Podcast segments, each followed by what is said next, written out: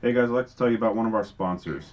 If you haven't heard about Anchor, it's the easiest way to make a podcast. Let me explain. It's free. Free? Absolutely free. These creation tools will allow you to record and edit podcasts right from your phone or computer. Also, I'd like to mention that Anchor will distribute your podcast for you so it can be heard on Spotify, Apple Podcasts, and many more. You can make money from your podcast with no minimum listenership. It's everything you need to make a podcast in one place. Download for free Anchor app or go to anchor.fm to get started. Wait, wait, wait. Where do you go? Anchor.fm to get started.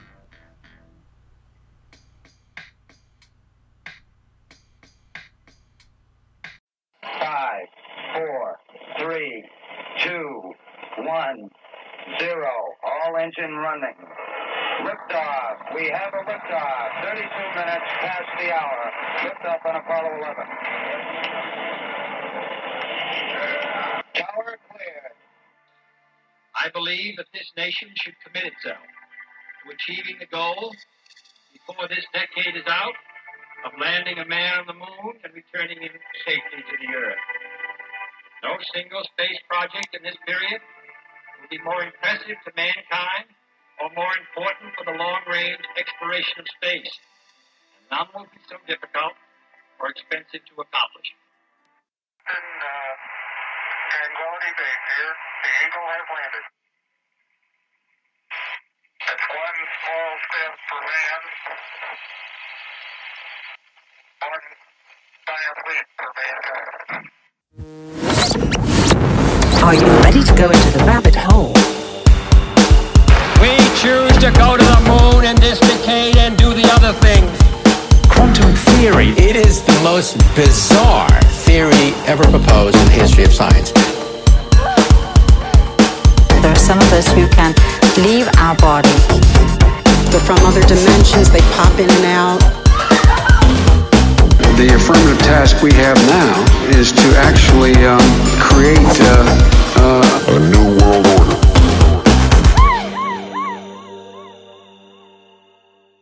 On this episode, our guest in the studio is the author of The Octopus of Global Control, a controversial and hilarious book that features the opinions of over 500 experts that expose and explain the century long plan for world domination by the global elite. He's an entrepreneur with a marketing degree from the University of Southern California. What he brings to the table is very important. He's been on all your favorite conspiracy and an alternative news podcasts. Please welcome to the show our new friend, Charlie Robinson.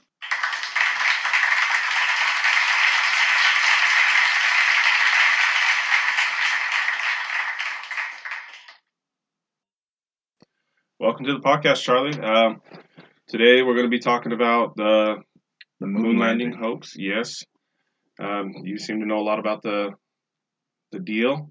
I'd like to pick your brain about I know, it. I know a little bit about it.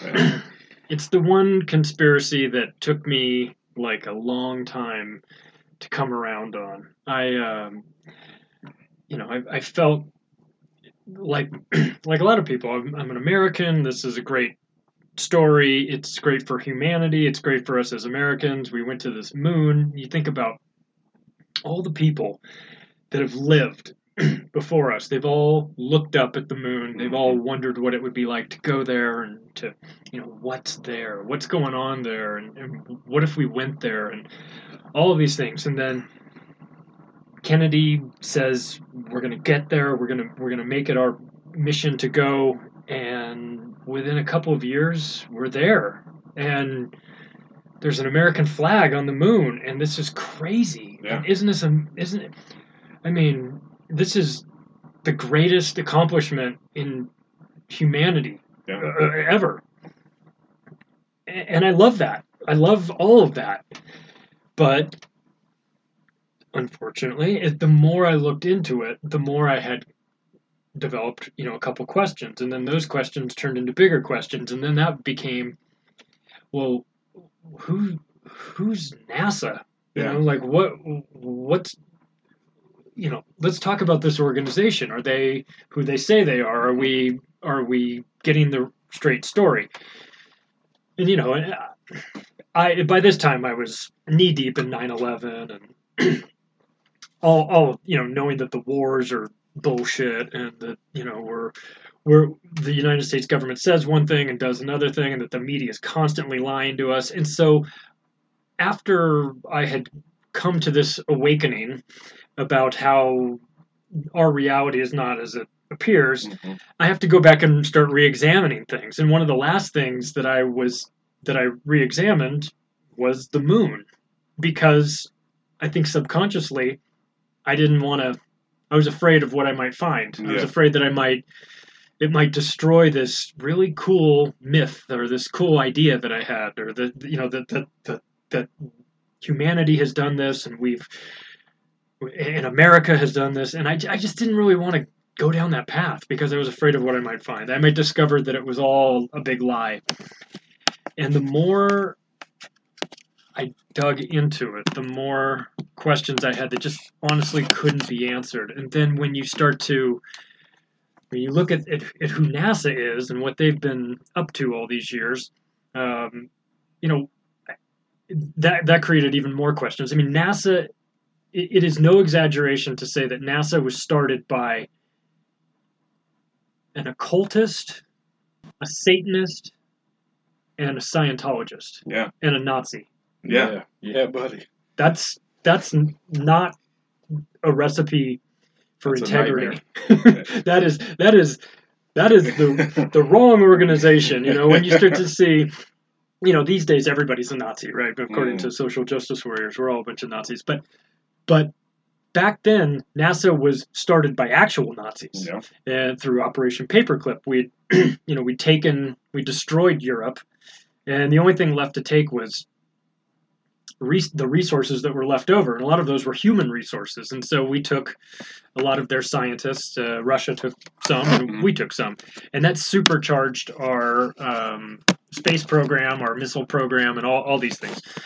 So you, you so if if NASA was started by Nazis, then obviously you're not you're not getting off on the right foot as far as you know integrity. But they justified that by saying, look, Nazis are not Nazis. These guys are really smart scientists. They know what they're doing. If they'd had an extra six months towards the end of World War II, man, they would have had the they'd worked on the V1. They'd finally built the V2, and the V2 had a guidance system on it, and it was they were starting to get that to land in London and, and blow up places. Before the V1 was just like an unguided bottle rocket that was that would just go in one direction, and maybe it would hit and hit target, and maybe it wouldn't.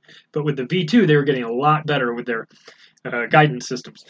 So, okay, so we inherit all these or steal all these scientists, and we supercharge our our rocket program and and you know that's just war for you right there's nothing inherently negative about that but then you know you you see that kennedy makes the announcement in 63 that he wants to go to the moon in this decade and which is a, a you know hell of a goal but uh No, no, let me let me ask you: Is it so going to the moon? Is that like was that a good idea at the time, or do you think it was just kind of like, ah, it's kind of far fetched. Let's make some news. Let's I, I don't, I don't know. Oh, I think it was like um, a combination of wouldn't it be cool scientifically, and wouldn't it be cool nas- for national pride, Yeah. and if we can actually do this, you know, we then we'll set ourselves a, a- apart from every other, you know, uh, nation, but Yeah. also we'll set ourselves apart from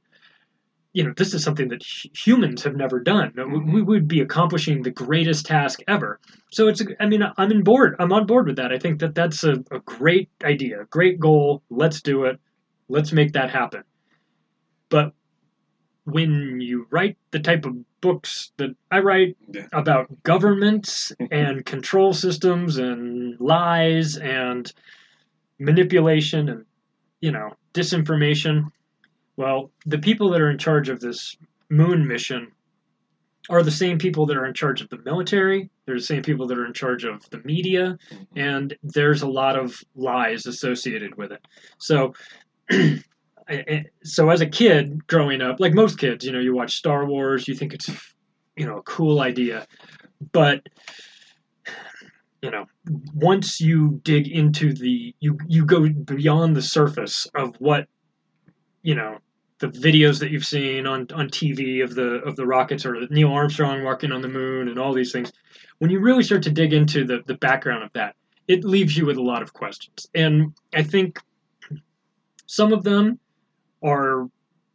cause for speculation. Some of them you can prove flat out are lies, and some of the things that they said they did, they actually did. So it's it's a combination. It's like any good lie, right? It's like eighty percent truth and twenty percent lies. And you got to figure out where, where where that balance is and everything. But one thing that that always made me feel uncomfortable about the official story was something that didn't have anything to do with the technology. It had to do with the people. It had to do with the reaction of these ast- these three astronauts, Neil Armstrong, Buzz Aldrin, and Michael Collins, that came back from the greatest achievement in human history and sat at that desk, the three of them, with their hands folded and their jaws clenched, and they looked like hostages to me. Ooh. And I couldn't get past that. That was their first press conference after coming back from the moon. There were no smiles. Man. There was no was lightheartedness. They serious, huh? were they were serious to the point where they looked like they wanted to be anywhere else but there. And I know that that's doesn't prove anything, but it made me feel like they were uncomfortable in their own skin. Yeah. And the reason why they were uncomfortable in their own skin was because they weren't being honest. Yeah. And if they weren't being honest about it, then we've got a problem. And that would be something. You'd have to. You really got to live it out for the rest of your days. You have no choice. You You're, have no you are choice. you. I'm a. I've lived in Vegas a long time. There's a term called pot committed in Mhm. poker. It's when you've put so many of your chips in that you've got no other play than to put the rest of them in and just go with that hand and and and just be 100% committed. Mhm. There's no sense backing out. You're past the point of no return. And so with these guys, you know, they looked like they were coming to the realization that their lives were going to be very different from that point on till the day they died and they were never going to be able to talk about what really happened or um, inform people and i know a lot of people will say well how do you get these guys to lie forever and that's actually probably the easiest part of this you Yeah. pull them aside and you say listen if you talk about this we'll murder you your wife and kids we'll make it look like you did it Mm-hmm. we'll kill Tarnish your whole name. we'll tarnish your whole name your reputation we'll, we'll do north korea style where we get take out three generations we'll make it look like a plane crash or a car accident and these guys are we're all military guys Mm-hmm. so they know that they know that this stuff can happen yeah. they saw what happened to gus grissom he opened his mouth about um, about that and they cooked his ass in the capsule they lit him up and um, because he was complaining that they couldn't talk between two buildings. How are we going to be able to talk on the moon? And he was dead. So, you know, these guys knew what they were in for. I believe that Neil Armstrong had the hardest time with it um, because I think that he probably had a lot of integrity. I think Gus Grissom was scheduled to be the first guy to go on, you know, to land on the moon, but he was burned alive in the capsule in that accident when they um, sabotaged the um, they sabotaged his capsule to silence him. So obviously, these guys not only did they think that they would be killed, they witnessed it happen to somebody in their group. So Have you heard any stories of people kind of slipping and you know just kind of like oh you, Well, yeah, and I mean Buzz Aldrin Yeah. lately has has been on video. There's a video of him, a little girl asking him a question, saying, "You know, why has it been so long since we've gone back to the moon?" And he says, "That doesn't sound like a question a little girl asked. That sounds like a question I want answered. The answer is we. The reason why we haven't gone back to the moon is because we never went. That's said- what he said. he said. said that? Was on this video. Wow. sober, sober buzz or this was No, he looked like he was a little buzz drunk. buzzing? Yeah, yeah, he looked like he had a couple cocktails, but he said that and then tried to, you know, sort of backpedal from it. But But, got to uh, eat those guys alive to have that I couldn't that imagine. I would. And, of and, a lie that global. and and and to be fair, I I- I mean, I can understand why Neil Armstrong became an alcoholic and why Buzz Aldrin, and all of them did. They all Yeah, you- started drinking. It makes sense. I, I, I would I would too. I would feel a tremendous amount of guilt, especially if you have some integrity and you're just like, oh my god, you know, all these people are are praising me, and so one of the things that I I put in the book is or the the con, sort of the um the the way the book is structured is that I put quotes from over 500 different people that had had some role in these important events or they had an opinion on some of these important events and I put some quotes about the moon landing because obviously it matters. So I want to read a couple that Please will do. will throw you that'll throw you off. So you've got uh, you've got uh, let's see. You've got okay. You've got Michael Collins. So Michael Collins didn't walk on the moon. He was in the capsule that was orbiting and waiting for them to come up. And he says, uh, um, first of all, he has a, he has a in, kind of a funny quote where he's where this interviewer says, "What were you thinking when you uh, when your colleagues were out there making cosmic history?" And Michael Collins replied, "I just kept reminding myself that every single component in the spacecraft was provided by the guy who submitted the cheapest tender." so I thought that, and that was you know obviously kind of a, a funny comment, but then the unlikable Bryant Gumbel did an interview with Michael Collins on the 25, uh, 25th anniversary of it, and he says, Michael Collins, but for a day, how often are you reminded of your achievement? And Michael Collins says, Well, if I go out back and look up at the sky and see the moon, either I can remember where I was 20 years ago, or I can pretend I've never been there. It works either way for me. Wow. What kind of comment is that, right? that is a that is a that is a weird one. It uh, you know it doesn't necessarily set your mind at ease. And and uh, and, and 60 Minutes had uh, Neil Armstrong on. They said uh, you sometimes seem uncomfortable with your celebrity that you'd rather not have all this attention. And his response was, "No, I just don't deserve it." Ooh. So what do they? I mean, I feel like they spent some of their later years giving coded messages, you know, sort of like read between the lines type of things. Um, Neil Armstrong did like two interviews after he came back from the moon. Mhm. That is that in and of itself is a is an unusual response to that. I'm not saying that he has to go capitalize on. it. I think Buzz Aldrin did, but Neil Armstrong doesn't have to go The Moon Man.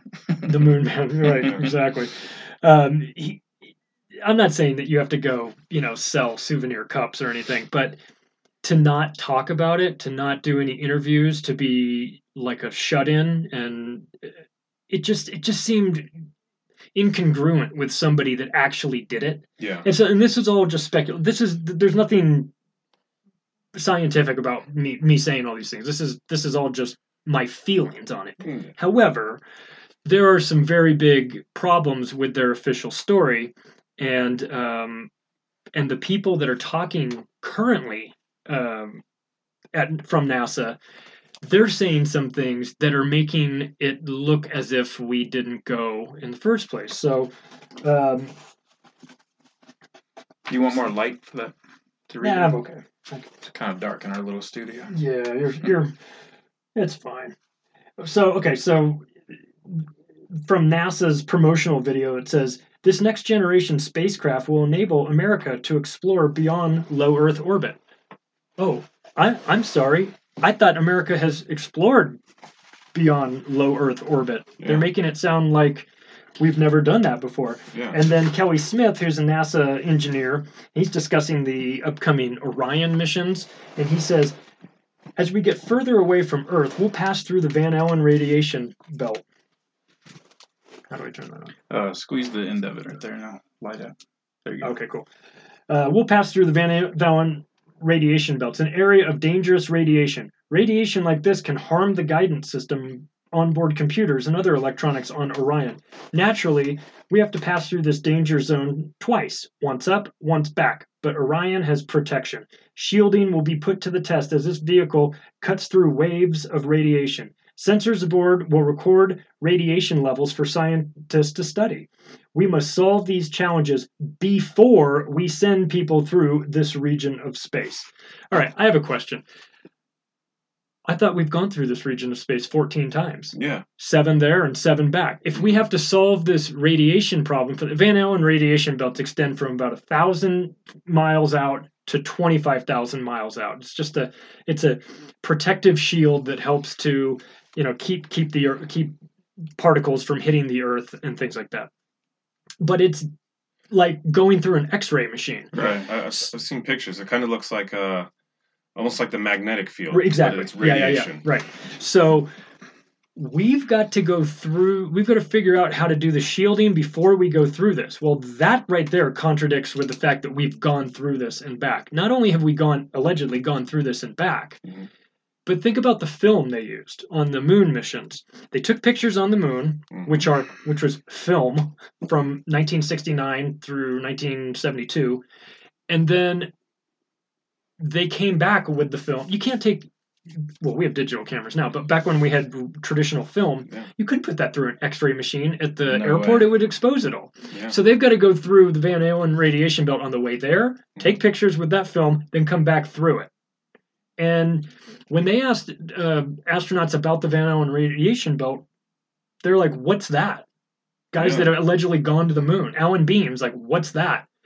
It's the thing that you need to go through, the thing that would have turned you into a, a cancer victim Well, almost they- immediately.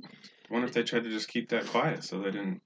Maybe. I wouldn't tell a guy if I wanted him to go to the moon. Yeah, maybe, I mean, maybe, maybe they But did. they would have had serious side effects from that, though. They'd have all been dead. Yeah. You know, they would have all That's had big side cancer. But you've got Neil Armstrong and and uh, well, Neil Armstrong, you know, died not too long ago. But Buzz Aldrin's still around. Yeah. He seems fine. He seems a little bit drunk half the time, but but but he's not dropping dead from cancer and things like that. So we've got some problems with the the way they got there, the way they uh, In that in that audio clip you showed me earlier, of the astronauts going wild. yeah They um they all had that same reaction to the radiation field. That uh, what radiation? Field? yeah uh-huh. And then they start to explain it, and they're like, "Oh, oh, yeah, oh, okay, oh yeah, that radiation yeah. field. Yeah, yeah, yeah. It just seems shady as hell. It's just Well, red for flags sure. everywhere.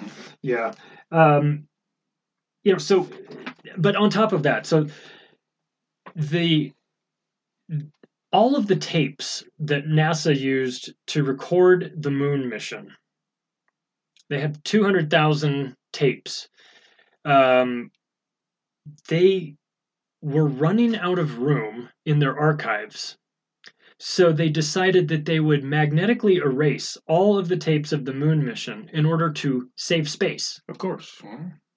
But there's nothing Like- weird about that. No, not, not, not at all. Not at all. So That's like the equivalent of having your wedding video, and you're like, you know what? We should probably should get rid of that in case that a good movie comes on the VCR. Right. and catch it. exactly, that's Yeah. that's exactly it. It And makes you no think- damn sense. Right, it makes no damn sense. It's it's so you've got an organization that has siphoned off literally trillions and trillions of dollars over the last five decades. But now what? They're shopping at Marshalls and Yeah. Ross and cutting coupons. They got to Yeah. they have to reuse tape, which by the way is totally outdated anyway. One thing that's, Yeah, that's that's a good point. It's Yeah. all dated equipment. yeah. So they and you're NASA. You Right. can't build another building to house all the tapes. I mean, it doesn't. yeah. It doesn't make any sense unless It's insulting. it's insulting. It's absolutely insulting to our intelligence unless you're trying to cover up the fact that now the technology exists to examine those tapes in a way that's never been done before, and you could pick through and see if it's authentic or not. Not only that, they also erased all the telemetry data from the rockets. So all that stuff is gone, and their excuses for this uh, i- is or to say that their excuses are insulting is is an understatement. It says this is from Dick Nafzger, an engineer at NASA Goddard Space Flight Center. He says, "I don't think anyone in the NASA organization did anything wrong. It slipped through the cracks, and nobody's happy about it." wow. And then the next guy, Stan Lebar, who was um, the designer of the lunar video camera, the one that Neil Armstrong used, he said, So I don't believe that the tapes exist today at all. It was a hard thing to accept, but there's just an overwhelming amount of evidence that led us to believe that they just don't exist anymore. And you have to accept reality. Reality. All right. How, how Yeah. could you get rid of one of the most, you know, iconic things in history? the greatest accomplishment Yeah, in human mankind. history. You've lost or you've erased over. Hmm, where have I heard that lately? Oh, I don't know. The Jeffrey Epstein stuff? Yeah. Well, the videos just tend to get lost or erased or you're recorded over. It's very convenient, you Yeah. know. So that stuff doesn't doesn't work for me. It just it Yeah, just doesn't work. here. Now, once again, does it prove anything? It does not. It doesn't prove it, but it but it creates a situation where you have to ask yourself why are we having these conversations why are they erasing data why are they you know losing uh, the most important thing why are they uh, wh- why why does NASA take the photos down off of the websites? Why did why what what the hell is going Yeah. on here? You know, I mean, it's a legitimate question, but but if you say something like that in front of some people, they'll look at you like you're tinfoil hat conspiracy theorist for asking logical questions that, by the way, NASA so. can't even answer. They they have huge problems e- even answering the most simple questions about things like that. So, you know, so we've got all of us tinfoil hat wearers on one side saying your story doesn't add up. You have NASA saying you have to accept reality. And then you've got the current version of NASA saying we have to solve all these problems before we go past low Earth orbit, which is in direct conflict to the story they have been telling for the last 50 years. We've gone past low Earth orbit, and low Earth orbit is like 400 miles out. I mean, it's not even That's really all that that far. Um, so if, in, in, you know, so think about think about Christopher Columbus. think Yeah. about the the technology of ships. Yeah. It never think about technology of every anything really. It never goes back. It never reverses. It Mhm. always gets better. It gets better and once somebody learned to fly, then a bunch of people learned to fly. And once somebody learned how to build a car, then a bunch of people learned how to build a car. And Yeah. once once someone crossed the Atlantic and discovered the new world, then everybody knew they could do it. But not with the moon mission. We went to the moon. That's a great point. Nobody else has ever gone back. No, no other country's ever been able to get there. Um, we've never gone back. Dick Nafzger says that the technology to get us back to the moon has been destroyed. Wow. Who destroyed it? Why can't it be rebuilt? He said we could rebuild it, but it would be a painful process. Well, fine. What are you doing with a trillion dollars? Build it back. Well, because they didn't build it in the first place. And I know that a lot of people think that it would be a gigantic conspiracy to have everybody in on it. But I will tell you from secondhand experience, and that is that my grandfather lived in East Tennessee and he worked at Oak Ridge Power Plant. And they were one of the components that was building the atomic bomb that they dropped uh, in Japan. And my grandpa was not an engineer. He was a he had a 10th grade education. He worked at this power plant before the war and he continued to work there afterwards. But one of the things that they were doing was they were working on this project. They did not know what they were doing. They didn't know what they were doing until they showed up to work and everything was gone. Mhm. They did not know what they were doing until their bosses explained to them that they had built part of the atomic bomb. He was devastated. He was not one of those people that said was like rah rah this is great. He felt betrayed and horrified by that. But so it, it- there is it is possible to compartmentalize this information in a way so that the right hand is not talking to the left hand, and that these people that are uh, up at the very very top, they have they understand what the big plan is, but nobody else is given enough information to to figure it all out. And I think that the guys that are sitting, you see in those videos that are sitting at, you know, in Houston, looking at the monitors and doing all that stuff, man, as far as I can tell, they're probably legitimately doing their job, whatever their job is. But their job did not put somebody on the moon. That technology, I mean, it's been 50 years. So, so the whole thing, it doesn't have to be a whole bunch of people lying to the, you know, No. they, they just did their job. They didn't know. They didn't know. They didn't know. One of the things that that never gets mentioned, and you want you want to talk about just some.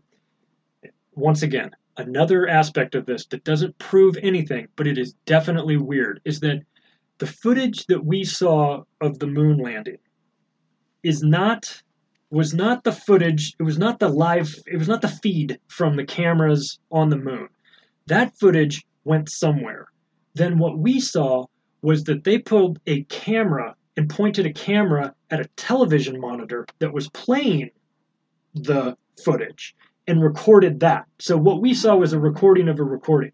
Think of it like didn't know that. That's think of it like if you're gonna if you're NBC and you've got the Super Bowl, hmm and instead of it you having your cameras pumping that straight to the network, your cameras pumped it straight to a gigantic TV, and then in front of that TV you wheeled wheeled up a big camera and filmed the TV playing Yeah. the Super Bowl. Okay. Why would you do that? It doesn't make any sense. It deteriorates the quality. Mhm. But that is what NASA did. What we saw was a video of a video. And so it just it's one of those things where it's like once again doesn't mean doesn't prove anything. It's just an unusual step that they took. So were they trying to intentionally give it a grainier quality? Maybe. I mean, I don't I don't I don't know. Th- These are some things that I don't have answers to, but I think it's worthwhile to bring it up that that the the most important event in human history, you're gonna intentionally degrade the quality for some reason. I, I That's so bizarre. it's Yeah. really bizarre. Too many red So flags. bizarre. It's too many, and, and it's just one of these things where it's like, is there a smoking gun? Not really, not really. But it's like a, just a mountain of circumstantial evidence that piles up, and I think some people can can say, "Oh well," until I hear one of the astronauts come out and say it was faked, or the head of NASA say it was faked, then I'm not gonna I'm not gonna believe it. Okay, and I can I can I can understand that. I mean, the, the, it's because once you feel that the moon landing is a lie, then you realize that nothing is off limits, and that if they're willing to lie about that, they're willing to lie about anything. And that, geez, you know, what else did we lie about? Did we lie about Vietnam? Yes, we li- lied, lied about the the Gulf of Tonkin incident. Did we lie about 9/11? Yes. Did we lie about the first Gulf War? Yes. I mean, so it, this is a.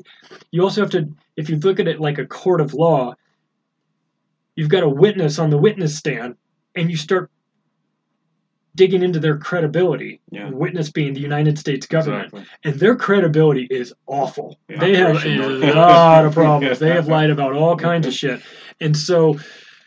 You know, so what? They lied about all the wars. They lie about the Federal Reserve. They lie about, you know, the media lies to you, but they're telling the truth about the most important event, the moon landing. But now they can't go back and have never been able to go back. Oh, but we're going to Mars. We're going to Mars. Really? We're going to Mars? And it's crazy because it's not like it's trying to like conceal like a bunch of murders or like No. anything like. It's Yeah, so wild. What do you think I don't see what they're getting out of it. I don't know. Maybe- I don't. What so, does your gut tell you? my gut tells me that they that they that they put this on as a way of generating a tremendous amount of support for the military for the you know NASA in general uh, Yeah. to to pump up the American people to feel this sense of pride Yeah, um, can see and that. that maybe they didn't think that much like Neil Armstrong, who comes back and sits in front of that press conferences and realizes I am now married to this lie for the rest of my life. The United States government is married to this lie for the rest of its existence as well. And there are a lot of countries out there that do not believe us. and one of them is Denmark. And the reason why they don't believe us is because Neil Armstrong gave the uh, museum, uh, a Danish museum, a moon rock. And just for fun, 30 or years or so afterwards, I think it was 99 or something, somewhere around there, the museum was renovating. And so they moved a, a bunch of the exhibits around and they decided to test that moon rock. And they Oh, found out it was petrified wood. Wow. Really? Yeah. So they and they laughed and they said, "Well, you know, it makes for a good story, so we'll keep it." But that's supposed to be from the moon, and that's a lie. Wow. and once again, does that prove it? Doesn't prove anything. It's just one more piece Yeah, of devil's this ad- advocate could say that they did it as an insult, or it was. Or or that moon rocks are so valuable, we're not Yeah. really going to give the Danish museum. I can, you know, that's as far as I'm But concerned, that's the all the least compelling a, a bit of evidence. But it's Right. just one of those things that just kind of adds up to it. But um, so started by Nazis, Scientologists, and occultists. That is uh, Jack Parsons and uh, L. Ron Hubbard and those guys in the Suicide Squad that were building rockets in Pasadena. They found a jet propulsion laboratory. Um, those guys were into all kinds of crazy stuff. They were best friends with Aleister Crowley. There's a satanic component to it. When you start to look into NASA's backgrounds, all their logos, their logos have tons of satanic imagery in them. Uh, That's kind and- of where I come from with it. I think everything comes down to good versus evil. yeah, Every theory kind of all ties back into that. yeah. Yeah. It's, evil versus everything else that's going in on. the in in the symbols the people so Mm-hmm. first of all there's there's one more thing i think might be important and i'm not trying to disparage freemasons but every single person that is alleged to have walked on the moon is a freemason Mhm. that's just one more piece Chew of on that for a minute. yeah We're gonna go uh, on a quick break, real quick, and we'll be right back. All right, we're back. Uh, didn't want to stop that machine, Charlie Robinson. He's got he's on a roll here, but uh, uh, JP is kind of a skeptic on this subject too, so it's kind of exciting. He's learning a lot of stuff, and our goal is to convince him. Yeah, I think they're so far so good. well i mean it's it's it's the like i said it's the one conspiracy that i didn't want to be- believe was fake I, I didn't i don't want to i still don't want to i like the idea that we went i like all that stuff and i'll tell you what i, I have a bit of a conflict um, because i on the one hand i don't believe nasa i don't believe anything they say they the acronym nasa has has jokingly stood for never a straight answer for quite a while. Um, I've never heard that. That's good. oh god. There's you know they just have a problem with their credibility. Um, but so i don't think that nasa is to be trusted and i don't i don't like anything that they've done and i don't believe them when they i wouldn't believe nasa if they told me what the weather was going to be for the for the next week. But then here's where i i contradict myself a little bit and that is that i do believe we have a secret space program and that sounds crazy when you say, I don't think we went to the moon, and then in the same breath you're saying, I think we have a secret space program. Yeah.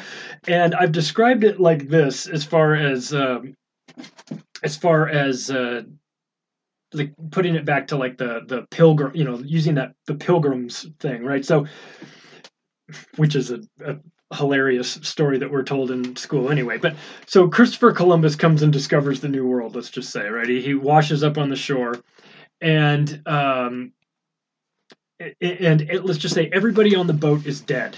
Nobody made the trip from England. Everybody died. The boat just washes up on shore. The Indians find this boat. They climb on board. They find this long wooden thing with a trigger on it. They pull the trigger out of that out of the barrel of this weird thing. A projectile flies across the air, hits a horse. The horse drops dead and dies. Mhm. They have discovered a gun, The boomstick. the boomstick. The boomstick. Right. Those Indians then have a decision to make.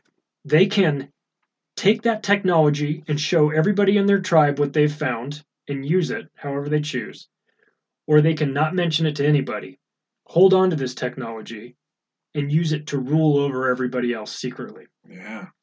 And I think that that is what happened in the United States or in the world. But I think that we have found technology that is advanced. We've reverse engineered it, played around with it, and like, like alien stuff. like alien stuff. Ooh. I think that. I can't prove it, obviously. That was actually going to be a lead up question. Yeah. I was Yeah. about to write it down. I- I so do you, think- you do believe them? There's an alien. I do, and I'll tell you, I got a, I got a, I got a good Area 51 story for you. I love those. Um, I'm ready. I'm ready. So, so this didn't happen to me. It happened to a guy that I know. So in ninety, it's either ninety five or ninety six. I know this photographer in L.A. and and I had uh, I'd met with him, and I needed. I said, well. We we had done some pictures, and I said, I'm going to come back and pick up those pictures from you. When were they going to be done? In two weeks? He goes, Yeah, yeah, they'll be back done in two weeks. He said, I got I'll be back from this project I have in two weeks. I'm like, what project? And he says, Oh, you're gonna like this. And he says, I got hired by the Air Force. He goes, I got a call from a guy who's like a colonel in the Air Force who said, I need to hire you for this project to take pictures at a base. Are you available to do that? And he says, Yes. And he said, All right, well, you know, talk to him, I guess, about the details or whatever. I'll we'll get you on this day at this time, whatever. And then he ended it by saying, this phone call never happened and there will be no record of it on your phone bill and hung up he's like oh he's like okay you know and this and just to paint the picture of, of who this photographer is he was probably in his early 60s late 50s kind of looked like a hippie guy maybe like he was into the grateful dead or something. But he's, he's a photographer. There's a million of them in la he's one of them good guy decent guy. Nothing inherently fishy about him. Mm-hmm. And so he's telling me about this, and I go, Can I ask a really obvious question? why does the air the Air Force doesn't have photographers? Like they can build airplanes and fly, you know, fly around the world and do all this stuff. They need to bring in a photographer? Like Yeah. why? And he goes, I was thinking the same thing, but he's like, you know what? Pays well. And um, I'm gonna do it. Fine, you know, whatever. Cool. I'm like, all right, good, good. Have fun. And I didn't think it. I didn't think it, I didn't think anything of it. And about two weeks later, I call over, and this guy, you know, I said, "Hey, are my pictures ready?" He said, "Yeah, yeah, yeah, they're done. You you want to come over?" I said, "I'll come. I'll come like later this afternoon." That's good. And I go, "Oh, hey, by the way, how'd that thing go at Area Area 51?" He was going to Area 51 to shoot the pictures. And he goes, "I can't talk about that." And he hung up on me. I was like, "Damn." So all right, so I show Wow. up at his place a couple hours later, and his wife is there. He has his own photo studio, and I, I walk into her, I run into her first, and I said, "Hey, what the hell is going on?" He was all crazy when I talked. She goes, "He's all freaked out since he came back." I go, "Well, like what?" She's he'll. She goes, "He'll have to tell you." So he gives me my pictures, and I said, "I'm like." What's going on? Like, tell me the story. Yeah. And he goes, "We can't talk here." I'm like, "Okay, this is interesting." So he goes, "Let's go out in the parking lot." So he took me out in the parking lot, and he proceeds to tell me the story of what he did at Area 51. And just, I mean, I just can't express how honestly freaked out he was. He was super paranoid. He was looking over his shoulders. We were standing by a dumpster, you know, like we walked far away from his building over to a, a dumpster so he could tell me the story. He goes, okay, so I go there and I've got my camera. And this is 95, so 95 or 96. So it's still back in the film days. And he said, so what they want me to do is they want me to shoot pictures of these things, you know, the like these aircraft in these hangars. He says it's the biggest airplane hangar I've ever seen in my life, like bigger than anything you could possibly imagine. Like the doors are open and and he said, you know, you take pictures of things, and I, I had a guard with me at all times. And when I was done, I would take pictures with my camera, and when it was done, the roll was done, I would hand the camera to the guard. The guard would open it up, take the film out, reload a new, uh, put a new roll of film in there, close it up, hand the camera back to me. So he says, at no time did I ever touch or control the film uh, at all. Right. I said, okay. I said, well, so what'd you see? Did you see Alien? You know, I'm kind of joking. Like, hey, did you see aliens? He goes, no. What I did see was this thing that they called the acorn. And, I, and he said, it's about the size of a Volkswagen bug. And he said, have you ever been to the fair and they have those gyroscope type things that are like three three circles Yeah. inside and you Yeah. climb in and you sort of kind of spread eagle you're grabbing in different portions and they start to flip you and you flip over and then it flips over sideways and then you, fl- you know and it's just kind of going and going and going The I Disney said- maker. yeah, yeah, exactly. The things that make you really dizzy at the carnival. And I said, yeah, yeah, I know what you're talking about. He says, all right. So he goes, so they they wheel this thing out that is the size of a Volkswagen Bug, and it's connected. There's like an arm that's kind of holding it upright. And he said it looks like a. They call it the acorn. It looks kind of like a big walnut or something. Said they push it out into the tarmac where it's open air. And he said there's a guy that's controlling it who's on like a scissor lift and he's got like controllers in front of him and he's he's controlling it. And so they turn it on and these rings start to start to spin. And at the time the movie Contact hadn't come out, but after hearing this, if you've seen the movie Contact, you'll know what I'm talking about because the thing that they build does that. It has these Yeah. things that spin, spin, spin, like spin really fast. So he says that this thing, you know, they cranked it up and it started spinning. And he said that, you know, it wasn't making any noise, but the thing was just spinning, spinning. Then they release, they do something that releases the arm mechanism, and this thing is spinning and spins faster and faster. He's like, I can tell it's spinning faster, but it's not making any noise when it's spinning. And he said it's Really? it's like 30 yards in front of us, and we're just standing there watching. I've got my camera and I'm taking pictures. He goes, and it starts to go up in the air. It's just floating up in the air, and he's and he's watching it. And he's watching it. And he says it gets to be you know hundred yards or so above him, and you can tell that it's spinning faster and faster. And he goes, and it just disappears. Oh. Holy shit. And then and he goes, and I'm looking around like at e- at everybody like where am I supposed to look for it? And He goes, and then you could see it way over there. Boom! It just appeared out of nowhere. And he said to me, he goes, and that's the time that I thought that I wasn't gonna walk out of there alive. Yeah. And I went, holy shit! He's like, I said, he goes, they call it the acorn. I didn't realize until I'm kind of surprised they let him out. I am too. I am too. He probably that's- just kind of, you know. He's, he's like one of those guys that gets abducted, you know, and comes back. They're like, "I will let him out," and nobody would believe him anyway. um, and and I looked, you know, years later, like ten years, fifteen years later, I r- was reading up about the Nazi bell, and the Nazi bell they called the Der Glocken, and that the nickname for that was the acorn. Really? Yes, Holy and I shit, was like, a friend of "Holy shit!" shared that with me. I had never heard of that. I had never heard of it either, and then I saw pictures of it, and they call it well, the, the American term for it is the Nazi bell, but um, they called it the Der Glocken, and the nickname was the Acorn. And I don't know if that was that what he saw, but he might he, that might have been what he saw. But I, I, the only reason why I believe the story, well, I mean, there's a couple reasons why I believe the story. First of all, he has he had no reason to lie to me. I wasn't writing books, but I was like 23 or something, Yeah. and um, he we were just having a normal conversation about it.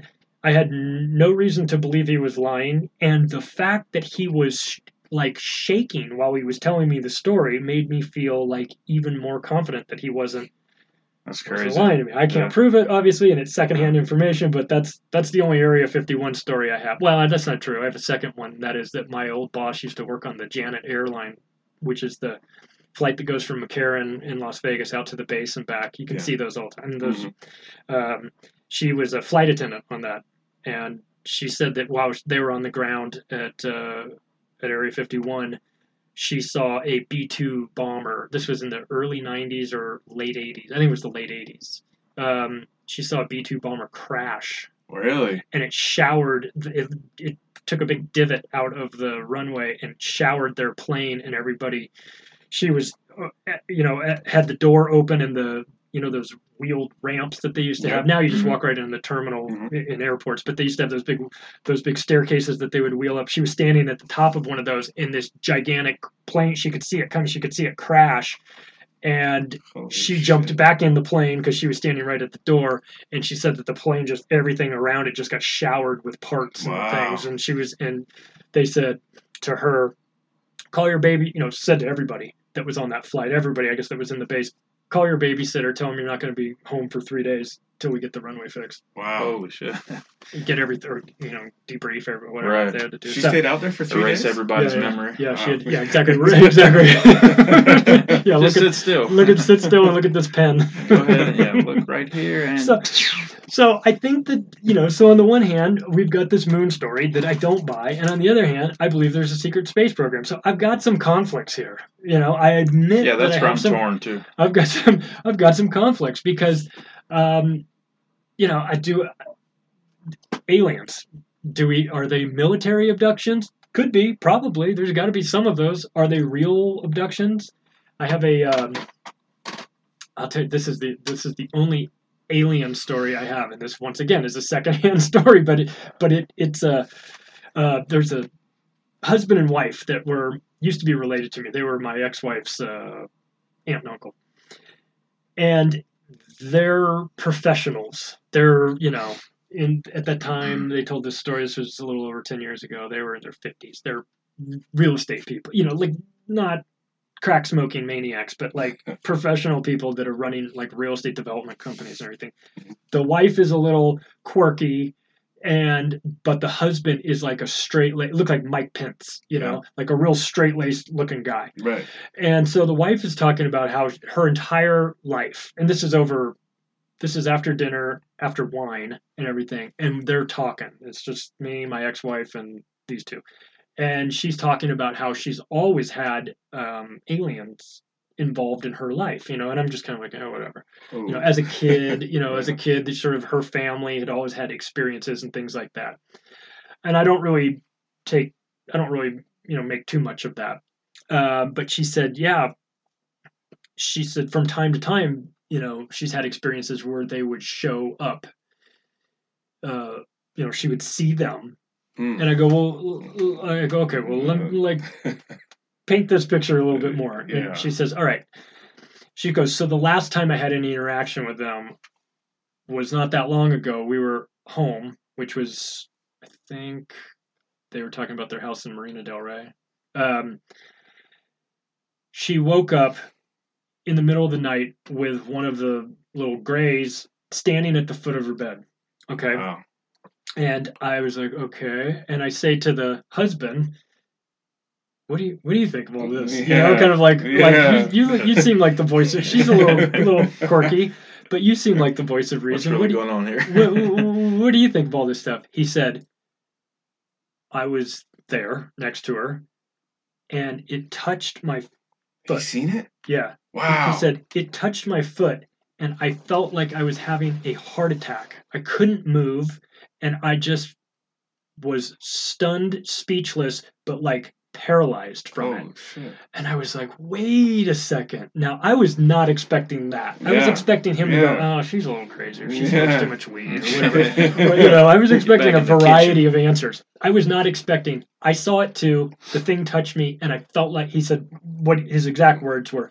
I've never had a heart attack before, but I Yeah. imagine it. That's what it feels like when you're having a heart attack. And I was like, Holy "Holy cow. Shit!" And that was from like fear or something. That was from it touching his foot Just and contact? doing something to him Wow. that put him in a state where he couldn't move. And and and I'm telling you that if these guys, if this had been like,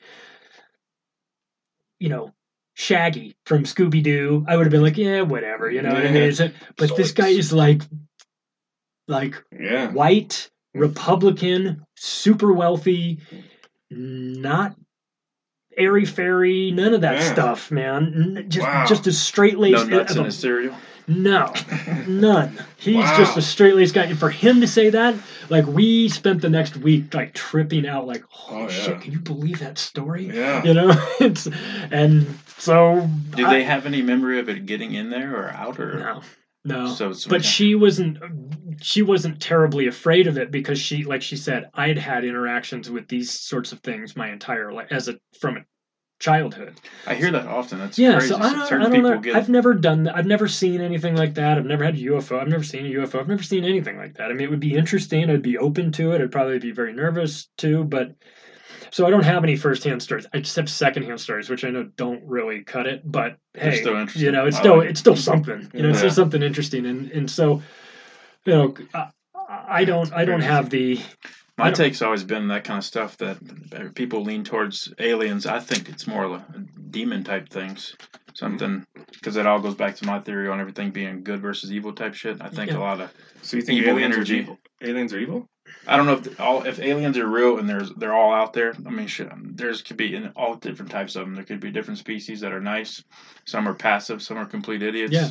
Just wander here and then they get stuck and then they're hostages. And I think Uh, that can get mixed with. I tell you what, man, I've done demonic enough. I've done enough mushrooms and DMT and ayahuasca to know to know that there is a world beyond our eyes. You know, there is be. there is something more out there. It doesn't necessarily mean you know, it's as it's as it's as real as us sitting here. You know, to have to have these experiences when you're on these psychedelic drugs, you you you just come to realize that if you're if you're judging what's what is real by what you can see and hear then you are selling yourself short because there's so much that we can't see and can't hear. I mean, we're you know we can only see visible light. We can't see ultraviolet. We can't see. We can't hear certain tones. We, uh, hell, we have dog whistles that we can't hear. I mean, Yeah. we already know. Yeah, we- supposedly kids can hear frequencies that we can't hear as adults. too. and kids tend to have interactions with um, if if a kid you know if someone's going to have an interaction with somebody that's passed on Mhm. a lot of times it's kids that do that almost because have- they don't have that this shit freaks me out. it freaks me out That's too my The only ghost I've ever seen, I seen as a kid. really Yeah. Yeah, and part of it it might be that you know you're you're you're you're not molded into what is real and what isn't real as you get older you get told this is how things Yeah. are or, or maybe you just experience it and you learn that uh, some things are the way they It was are just your neighbor being a creep. No, it it, it, seems, it seems super real, but now that I'm adult, I try to convince myself that it wasn't. real, That 'cause I don't believe in that ghosts. was I'm a big definitely boy. Larry. yeah yeah well and that's another thing too it's like there's self-policing there's policing from your friends and family that you're like oh well it seem Everybody's scared to step out of that box too. 'cause Yeah. you get the fingers pointed at you. For guy's sure and nobody nut. likes that and that's that's no fun and and like i said i haven't had any firsthand experience with any of this stuff but i'm i'm, I'm open to it i'm interested in it i i have had situations um on hallucinogens where you you feel like you have superpowers. Like I could hear conversations that people were having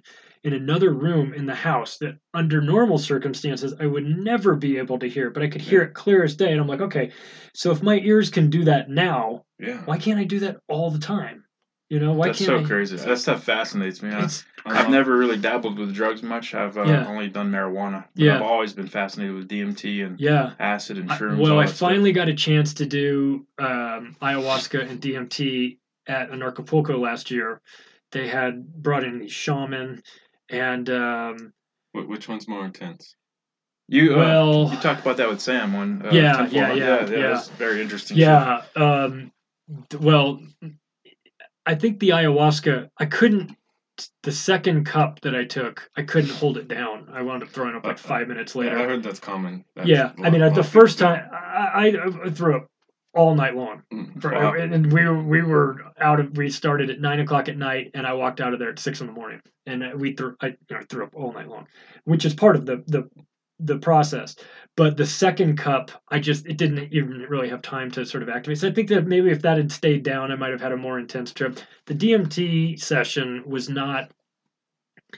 It wasn't you know it wasn't geometric patterns made out of love like rogan talks about i didn't do that i didn't do the smokable kind i did the kind that was like the shaman had it as powder form and Mm-hmm. they load it into this thing and stick it up your nose and then blow up your Oh, nose. So they blow damn. it up your nose. That's so it's like yeah which is crazy. Yeah. uh, and it didn't it was not like a 10 minute thing. This was more like a 30 minute thing. Yeah. so it was a little bit more 5-meo dmt which is a different type of dmt um, and what i had was just uh, an overwhelming feeling like i was sitting in a chair watching a projector movie projecting on the screen some clips from my life. Kind of like that movie Yeah. defending your life but Yeah. like an old rat you know rickety projector sort of projecting like a, a, a faded image of it. Yeah. and it was so real and trippy.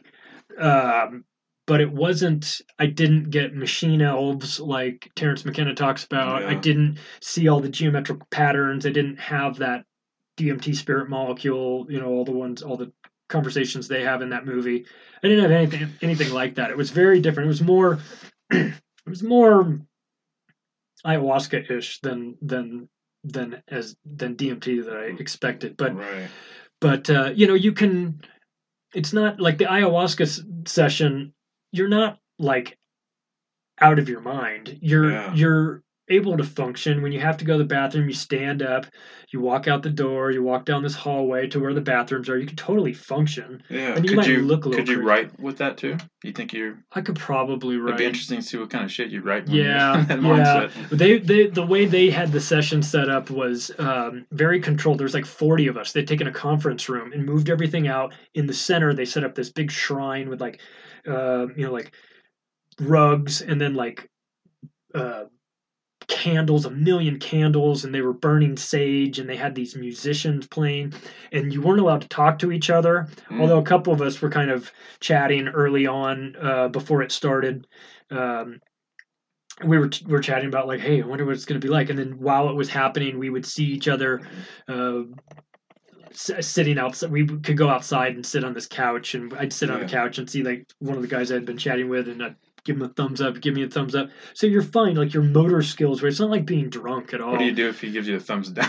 Then, then, like, then you. Oh, then, dude, then, I'm yeah, like, I'm fucked up. yeah. Well, there was a lot of that. I mean, there was a lot of people that were that were um, Charlie, I fucked up. I'm fucked up.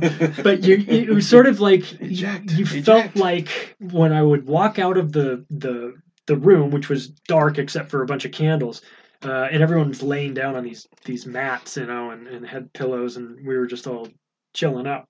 When I would walk from there outside, which is where you had to go to get to the uh, the bathroom, it felt like someone had a disco ball with a flashlight that sh- was shining on it, and they were swinging it around because all the light light was like going from the floor up the walls up to the ceiling and then back down. This is just when I was outside. It was kind of spinning around, but it wasn't spinning where you would feel sick or anything. Like, It was just you're just like whoa, this is crazy. And then you'd go to the bathroom, take a piss, and you're like, this feels weird. And then you'd come back, and then it, the guy would say, you want to drink some more? And I was like, oh, I don't know about that. And you drink some more, and then the throwing up would start again, and then and they would have all this aggressive chanting, and you're like, oh my god, like the chant. This guy would start chanting, and it was honestly, was pumped up. freaking people out. Oh, you know, bet. so once the chanting started, Yeah, that's everyone's- sober. I'd start throwing up, and then the guy next to me would, then the lady on the on the side. There was like forty of us in this room, and and they, we all had these buckets. You know, it was really weird. And then the chanting would stop, and then the music would start, and these women were like sort of singing these crazy chants, and the the the shaman were like straight out of the jungle. They were so Yeah. straight out of the jungle that they didn't even speak Spanish, and they were in Me- we were in Mexico, so they were like Wow. these guys were like brought 'em in. hardcore, man. And so then you know when they would were done with the chanting, I felt like the chanting got everybody to purge, and then Yeah. the chanting stopped, and then the women would start singing, and you'd be like, "Oh man!" And then that would go on for like forty minutes, and then here comes the oh, chanting again, and everyone's like, "What?" You know, So- I would lose my mind. it was crazy. Talking about you wouldn't just lose your mind. I lost so much weight that my pants wouldn't stay on. I had to like fold my pants over go when I left because it was You it got was a so new much. weight, a new weight burner plan. I mean, that's the ayahuasca diet. I tell you, it's taking the world by storm. But but Move over, keto. Now, now Well- did, did you come out of there a different person? no, no, not necessarily. But one of the things What does your wife say?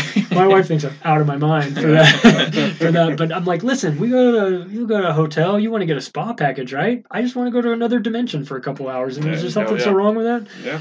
Um, one of the things that love you do sort of, or at least I th- was thinking of during this, is that you know the the the way they make the way they brew ayahuasca is they take the vine of one plant and the leaves from another plant they combine them together Mhm. they mix them up in a certain in a certain way and they cook them for a couple of days and then it creates this sludge that is so disgusting and that's what it is and you know What, they, there's what would a, you compare the taste to? I'm just curious. I'm sorry. the I, Graham Hancock said it best. I put it in the book.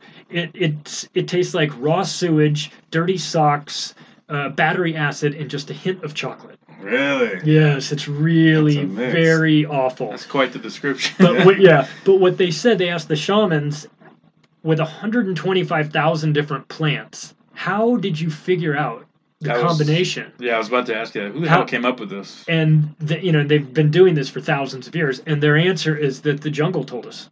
Hmm. And Alien- while I was on them. it, while I was on it, I, you know, you have the ability to think about that. You have rational thoughts, and you just it's just a very different way of thinking. But you can think about all the things that are going on. I was thinking to myself, as crazy as that sounds, it totally makes sense now. I can I can understand why they would say that the jungle told them how to Yeah. make it because it, statistically it should never happen. But they've they've been drinking it, you know, for thousands of years. So I mean, you know, you you. you I put a quote in the book that from Joe Rogan. It said DMT equals mushrooms times a million plus aliens. And that, That's and I was like, I was like, well, I didn't smoke the same type of DMT that Rogan talks about, but I, I had a, a variety, you know, an offshoot of that, and uh, I didn't see aliens, but uh, I, I could, I could. They saw you. They probably did. That's that's even more crazy to think about. I didn't see them, but they saw me. Can you imagine? You're just in, uh, it's just a weird. It's just a weird thing. But Crazy white boy. I know. People out of their mind. I know, I know. So you know, I look I, th- this this I'm in. I'm interested in trying to figure out how it all works. You know, I want to figure out what you know what the universe is doing. Why are we here? Are we in a simulation? Did we go to the moon? Why did Building Seven fall down? I just want answers. I'm like Mhm. everybody that's gone in, gotten into this conspiracy world. We're not. I'm not trying to be difficult. We're I'm truth just- seekers. we're Yeah, truth seekers. Yeah, it's, know. exactly what it is. I, I mean, look, maybe I have some answers, maybe I don't. I still have so many more questions, and I haven't, I haven't gotten to the point where I feel like I've had enough good answers to, you know, to set my mind at ease. I'll tell you what, I, I've got, I get answers from the government about how things are, and I automatically dis- discount that because I just don't trust what they have to say. So if they're telling me that aliens don't exist, or they're telling me that we did go to the moon, uh, my default mechanism is to say, well, you guys are, you guys have no credibility, Right. and you know, I don't, you know. I'm going to assume that you're not telling me the truth. I'm going to assume there's some cover up. I'm going to assume that uh, you know something that I don't know, and um, and that you're that you guys have made a decision to uh, interfere with my truth process, and uh, and I don't appreciate it. Well, let, let me ask you this: if if you had the ability to come, like if, if they came forward and they were like, "Hey, everything you've ever thought is absolutely true or false or you know Right. whatever it is," would you be like, "Holy shit, we got to head for the hills," or would you just be like, "Well, That's a good you know, question. that's I'm, I guess I got I'm just gonna get up and go to work." First thing I'd say to my wife is, "I told you so." yeah, Take Yeah. that. Take that. no, I uh, um, I'm I'm trying to find a quote in here that I want to Yeah. that I want to read. That's that's that's really poignant. I I, I you know I, I don't know that I'm going to hold my breath as far as um, you know somebody telling me okay you were you were on the right track with all this. Some of Yeah. the stuff I you know some of the stuff we we can figure out. Some of the, some of the stuff like 9/11 we know that the official story was a lie, but as far as all the details, hmm, you know, I don't know. I don't know if, if any of us necessarily have uh, all the pieces put together. Uh, What about like a Men in Black type situation? ooh, You get a knock on your door, and then these guys come here with some nice, shiny suits, and they're like, "Come with us to go for a ride," You know, I'd like to know. I'd like to know all the answers. Uh, but you have to lose everything. You can't keep Yeah. your previous life. oh boy, Would you take it to know the truth, or would you continue I- being a truth seeker but with no confidence? I, I I'd have Answer. to. I'd have to. I'd have to get the answers. I think I would too. I'd have to get the answers. I think I my mean, wife ev- would understand. every, everybody would. You know, She'll find a better guy. Yeah. yeah i mean i would I, I i don't that's why i'm so fascinated about the dmt stuff. When you read these reports from people they're they're saying that um, you know everything made sense and they've never felt such peace and they've never been uh, more uh, you know they felt this sense of that they've been there before a million times before. There's this lady in the uh, dmt spirit mo- molecule documentary and she says she got to this place where she recognized it was where souls were being reborn. And she's like i knew this place. I had been here so many times. Mm. and she's talking about how at first she's uh, terrified that she feels like she's getting flying through the universe backwards through her spine. Oh, and uh, that she had never been more uh, scared in her entire life. And then she says she finds that she wound up in this gigantic, you know, big chasm where she could see this place where souls were being reborn. And the video that goes along with it is super trippy. And uh, she said, I had this sense of peace, like I had been here before. I've never, she, she said, I've never felt this sense of peace, you know. And so I'm like, wow, that's really cool. I haven't had that experience. I was just listening to hers, but uh, I found this this quote that uh, it is my favorite one from the book. And like I said, I put quotes from over 500 different people that had had a role in this. And this is Yeah. from a guy named Stephen Bassett, who's the executive director of Paradigm Research Group. And speaking of UFOs, he they mostly focus on UFOs, but this is a this is his description of the world that we're living in that doesn't have necessarily anything to do with UFOs, but I, I like his analogy. So he says, Imagine if the truth was a huge jigsaw puzzle, a big box with 20,000 pieces, and it is the truth, the absolute truth. It is a picture of the world as it really is. You come into this world, you get an education, you're handed this box, and the idea is to put all the pieces together. And if you put the pieces together on this huge table, it will be the truth about the world that you live in. So you set about to do that. All good, a wonderful thing, except there is a problem. It turns out that the government that you are living under has made a decision to interfere with this truth process. It's a political decision being made for political reasons to serve the state, almost never the citizens. So the government has taken a whole bunch of those pieces out of your box and has thrown them away. They're missing. Well, that's a problem, but it gets worse. They've grabbed a bunch of pieces from another box, another puzzle, and have thrown them into your box, to your puzzle. And now you have to put this thing together with an idea that what you're going to find is the truth. That is an almost impossible situation, and it is extremely effective to serve the state. Mm. Damn. So Mm. yeah, man, we've got a we've gotta got go our back and- boxes with Yeah. all these pieces, and we're trying to put them together, Yeah. and we're looking at the picture on the front, going, yeah, yeah, it should it should come out to this, and we don't even know if we have the right pieces, Yeah. and nobody's going to tell us. Yeah. So That's I a feel like mind-boggler. that. I So- got six corners in my box. What the Right. hell? six corners makes no sense. That's exactly right. And if you had that, you'd be like, I'm going to try and put this together. But even if I do, like, am I even going to believe, am I going to trust that it's the right picture? So I think most people don't even care. Most people aren't even looking at their pieces. They're, you know, and I understand it too. They're just, they're folk, they go to, Right. they go to work. My brother and I had a talk about this recently because uh, we're kind of different with this stuff. He's fascinated with this stuff too, but he's much more balanced. He doesn't dive on the deep end like I do. Mhm. And uh, he quoted the line from The Matrix that he'd rather live his life in, in ignorant bliss. Yeah, and I can understand that. Yeah, it's, it's heavy I to think about all this kind of shit I regularly. can, I exactly because once you go down this path and you start to realize that you know what we've been told are, are not you know, a lot of the things we've been told are not true. Um, it starts to mess with your head, and you start to feel like where's you know where's the floor? You know, Mhm. you feel like destabilized, like you don't know how to get your bearings. If if this is a lie, then what else is a lie? And maybe. You know, is the government a lie? Yeah, the government's all a lie. What about my money? Well, your money's a lie too. It's printed by the Federal Reserve, which is a private bank, and you're like, oh my god, That's so a whole other. that's a whole other thing. And then and so you know, is reality, you know, are we living? And then you've got the guys that are like, hey, we're on a flat plane, we're not on a spinning ball. You're like, holy shit, now I have to deal with that, you know? Or did we go to the moon? let's come back to that in a second. yeah, yeah. So, so everything becomes, you know, you start picking at, at the corners of these these at the at reality, and you you you can't stop picking at it, and then you start to realize, okay, I might be getting to a point where I'm going to screw up myself so badly where I can't even.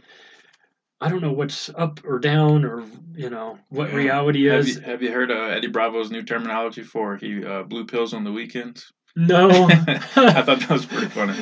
He's red pill all during the week and then blue pills blue pills for the weekend. He's just with his family doing regular shit and doesn't think about conspiracies. Yeah, I, I can understand that. You gotta, you, you know, there, for better or for worse, we do have to function in this reality. I like digging around and trying to see if we can figure out what what's really going on, but I, I have the same. I have the same struggles. I still have to pay my bills, and I still have to take care of my family, and I still have to be responsible. But, but I, I also want to just destroy all of these fake aspects of our world. Yeah, and just, definitely. I feel like we're just Uncover all the truth. yeah, the because bullshit. the people that are lying to us have no right to lie to us. They're no they're no more entitled to know the truth than we are. I mean, we're they're hell, the especially if they're in the government because theoretically they're supposed to work for us, the people, and they're illegitimate anyway. And why would I why would I trust the government with information? And it, you know, I'm, I'm we're all big boys. We can handle it. Give us the truth, not mm-hmm. not the sanitized version. Give us the real truth, even if it scares the shit out of us, which it probably will. But I'm op- I'm open for that. I'd rather know what what's really going on, and be, you know, concerned and freaked out about it, than to just continue my life in total. I know because when it's all said and done, you feel like it's a waste if you don't know the truth. That's the way I feel about it. That's why it nags at me. I want to know everything. Yeah, and I don't know what I'm going to do with it once I have Right. the truth. I mean, yeah, I've written a book and I've got some other ones coming out, but like, but it's not even about that. It's about just knowing w- w- why we're here. What are we doing? You know, If, what's yeah, our it seems like it would help you better guide through life better if you knew. For sure. Okay, so we have this is all going on, so now I know I need to do this. Yeah. So Or- if any yeah. strong-willed person could do a lot with that. and and and and con- and also you would know what you don't need to worry about. Like I don't. That stuff. Is, Yeah, why am I getting exactly. bogged down with that? This stuff doesn't even matter. Which is weird. This whole the whole conspiracy mindset, truth seeker mindset, actually helped me with my anxiety. Um, as far as speaking with people, any Mhm. kind of trivial type shit, I don't I don't look at it anymore as like a, a nerve wracking thing. It's just all small stuff. It's it's all easy shit to just cope through, and it's everyday. It's totally it's it's totally small stuff when you're trying to think about whether or not The world is the flat. world is flat or not. You know, know. you're trying to So- deal with that thing. You're like, It's a catch twenty two. It helps me in some way, and in some ways, I gotta like, all right, I gotta come up for air for a little bit, stop digging so much, and I got to just turn on Sports Center sometimes. you yeah. know, I just have watch to an old episode of Wings. right. yeah. So you were going to say about flat Earth? Yeah, um, I don't want to go too deep into it, um, but where where are you at with it? Where do you lean with it? Well, I've I've taught I've done uh, Jeran's show, Jeranism, and David Weiss. These are two guys that are big flat Earth guys, and I've done their show before. In part because uh, David David reached out to me and said, "I want to do a show uh, where we try to." Con- I don't know if he's if the term was convert somebody, but I, I want somebody that that is kind of a skeptic to come on and ask us a bunch of questions, and we'll, you know, explain it, and we'll see if we can, you know, get you to think our way. And I said, yeah, it sounds like fun. So I did that with them, and it was like a two-hour show, and and they were they were fana- uh, fantastic. They're they're great guys, and and I told them, you know, when we started off, I go, look, you know, I'm probably halfway there because I already don't trust NASA. Uh, I already don't trust the government or the media. I think that you know they've been lying to us about so much. I do have questions about why the United Nations flag is a flat Earth um, that's Ooh. divided into 33 sections. Mm, um, I've I do, noticed that part. yeah, I so I do have some questions about this, but they, you know, I had them explain things, and I, and and you know, a lot of people are very disrespectful to the flat Earth community. They consider them like you know, Which that hardcore irritates kook. the shit out of me because what are you basing it off? You're basing it off every, everything Uh, you've been told by other people. that- Exactly. People that have lied in the past and Exactly. have proven, like you said earlier, they lost their credibility. I think it's pretty goddamn bizarre. Honestly. Yeah. I think it's, I think it's bizarre too. But but what I've come to feel after all these years is that okay, I think it's crazy because I've always thought it was round because there's a globe in the classroom and we're taught that and I you know we see these videos and everything is you know the round earth and everything we see these planets and that's what we're told but really if we're honest with ourselves we don't we don't know we're not scientists we don't know We know what we're told. we know what we're I told like how JP just cleared himself. I can't. Yeah. I can't. I'm I can't. on this shit. I can't. I can't. I can't say for certain. You know, I'm not a scientist. I don't know how to calculate. One of the things That's- I did yeah. tell tell these guys Yeah, was ahead, that. I, I, one thing that is abundantly clear to me when researching the flat Earth is that I need to take geometry all over again Oh, really? because I don't know the formulas, and they're like, yeah, well, the you know the angle of the sun and this, and you can see this, you know, Yeah. blah blah blah, all that stuff. I'm like, okay, I don't really know the ins and outs of that. Um, so I my my response is that I I am leaving myself open. I I'm not a flat Earth guy. Uh, I don't think those guys are crazy. I think those guys are just digging into the next level of of you know conspiracies and they're you know that's boy that's the mother load and i'll tell you what if the earth is flat that'd be a huge mind fuck Yeah, You know? absolutely. It would be bananas. i mean it would really change things uh, and in um If I found out the Earth was flat, I would totally believe that the whole thing is a simulation. I think I would just- too. we're just someone I'm actually probably maze. more in line with with with us all living in a simulation. Same here. Than That's than where I'm at too. I, anything else. I get they, they make fun of me at work uh, about the flat Earth thing, but I'm really not a flat Earther. I'm just I'm not anything because I don't have Yeah. a reason to be on any part of it. Uh, uh, I'm, I'm open, like you said. I'm with you. I'm open. I'm open to it. I understand it sounds crazy. Uh, I understand that there are a lot of people that are like, well, you know, I've been, you know, I, I'm a aerospace engineer, and I can tell you for certainty. Okay, I get. I I I don't doubt that a lot of people have answers to this. Mhm. I just am so I you know we've been lied to about so much that it wouldn't surprise me. In fact, yeah. not only would it not surprise me, the United Nations and those pricks are so blatant about putting things right in front of your face and taunting you with them Mhm. that it also wouldn't surprise me that they chose their their flag um, based on the fact that it is a top down flat version of the earth divided into these 33 sections that coincides with freemasonry and they could be in theory saying hey look at our flag you big dummies you know, Yeah. we're, you know Right we're front of your telling you we're telling you it's all, flat right, you know all the stuff with Antarctica too. and all the stuff with antarctica yeah, yeah, just- there's so I, many red flags. with that. fascinated with that. And, and so, is there an ice wall? Do we go past it? And I talked to those guys about about that, and um, and I don't know, I don't know. I mean, I, I what I do know is that the the official channels that we've been told about everything come through our education system, through our media, through the government, and through stories that we've been told by you know people. Th- th- these are pretty poor sources of information sources that Mhm. have a, that have had a history of lying to you i mean the our education system is filled with lies created by guys like the Rockefellers and Carnegies and this new batch of Common Core is created by Bill Gates. Those these are people that automatically you cannot trust. So the school system is compromised, the media is compromised. They tell you that with Operation Mockingbird that the CIA has infiltrated it 50 years ago. So the media is lying, the government's obviously lying, NASA's lying. I mean, everybody that's telling us everything about the world that we live in has been busted lying about all kinds of things. So are Yeah. they lying about the shape of the earth? Right. I mean, reasonable. It's- It's, it's really reasonable. far off, it's reasonable to question them. Yeah, now, at now we might. question it. Yeah, at least question. it. And you shouldn't be shamed for questioning No, it. It's- no. It goes in fact, everything. in fact, if you were being shamed by it, by people for it, I'm not talking about just your friends and families because I'm they're all getting bullied at work. you're getting. but I mean, guys like Obama saying, you know, we don't have to have a, a meeting of the Flat Earth Society. He said that twice during his presidency. It's Mm. kind of like a dig at people. Yeah. You know, well, like, why are you? Uh, you're insulting the flat Earth people.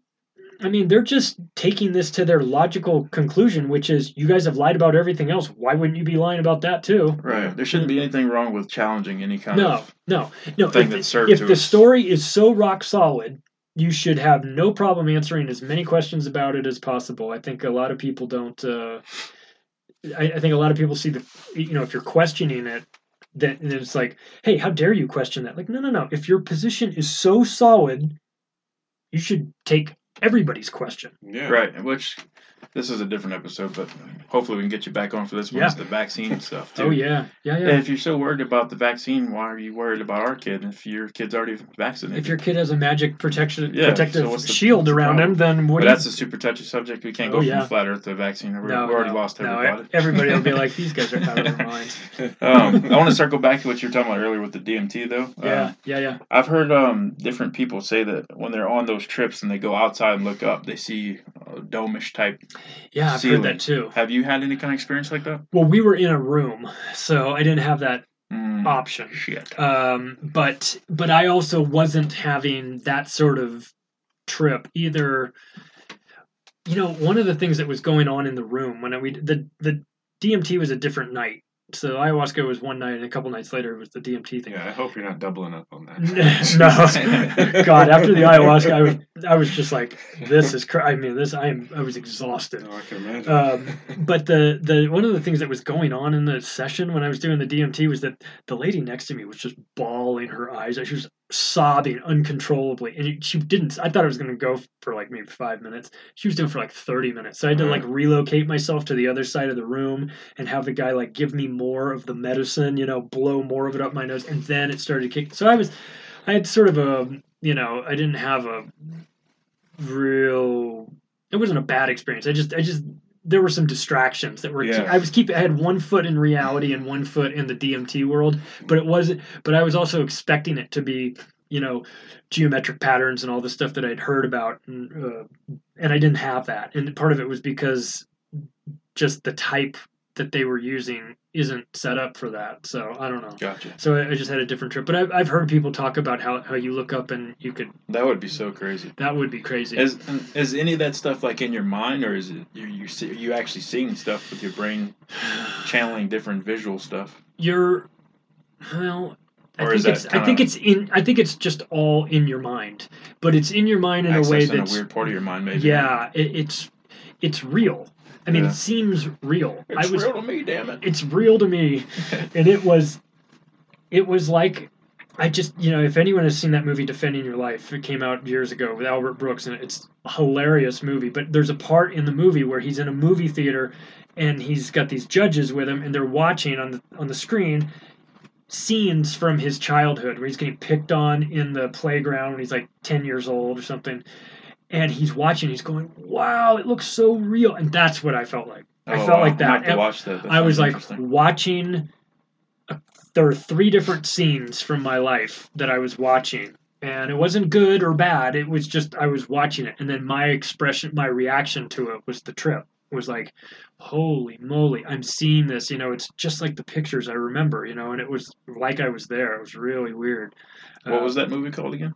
Defending your life. It's got Defending albert brooks and meryl streep in it. And it's a comedy. It's about what happens when you die and you go to this holding facility this holding area uh, and you're judged. You have to look at Oh, a wow. certain number of days and there's a there's like a jur there's there's like a three judge panel and you get to see these these days that they there's a prosecutor and a defense attorney. You've got a defense attorney and and what they're trying to prove is that you lived your life in fear. And if you can prove that you you lived your life and you weren't fearful then you get to move on to the to the next phase of, of life. And if you don't then they put you on a bus like the, the buses at, at the disneyland parking lot that took you from the parking lot to the front gate.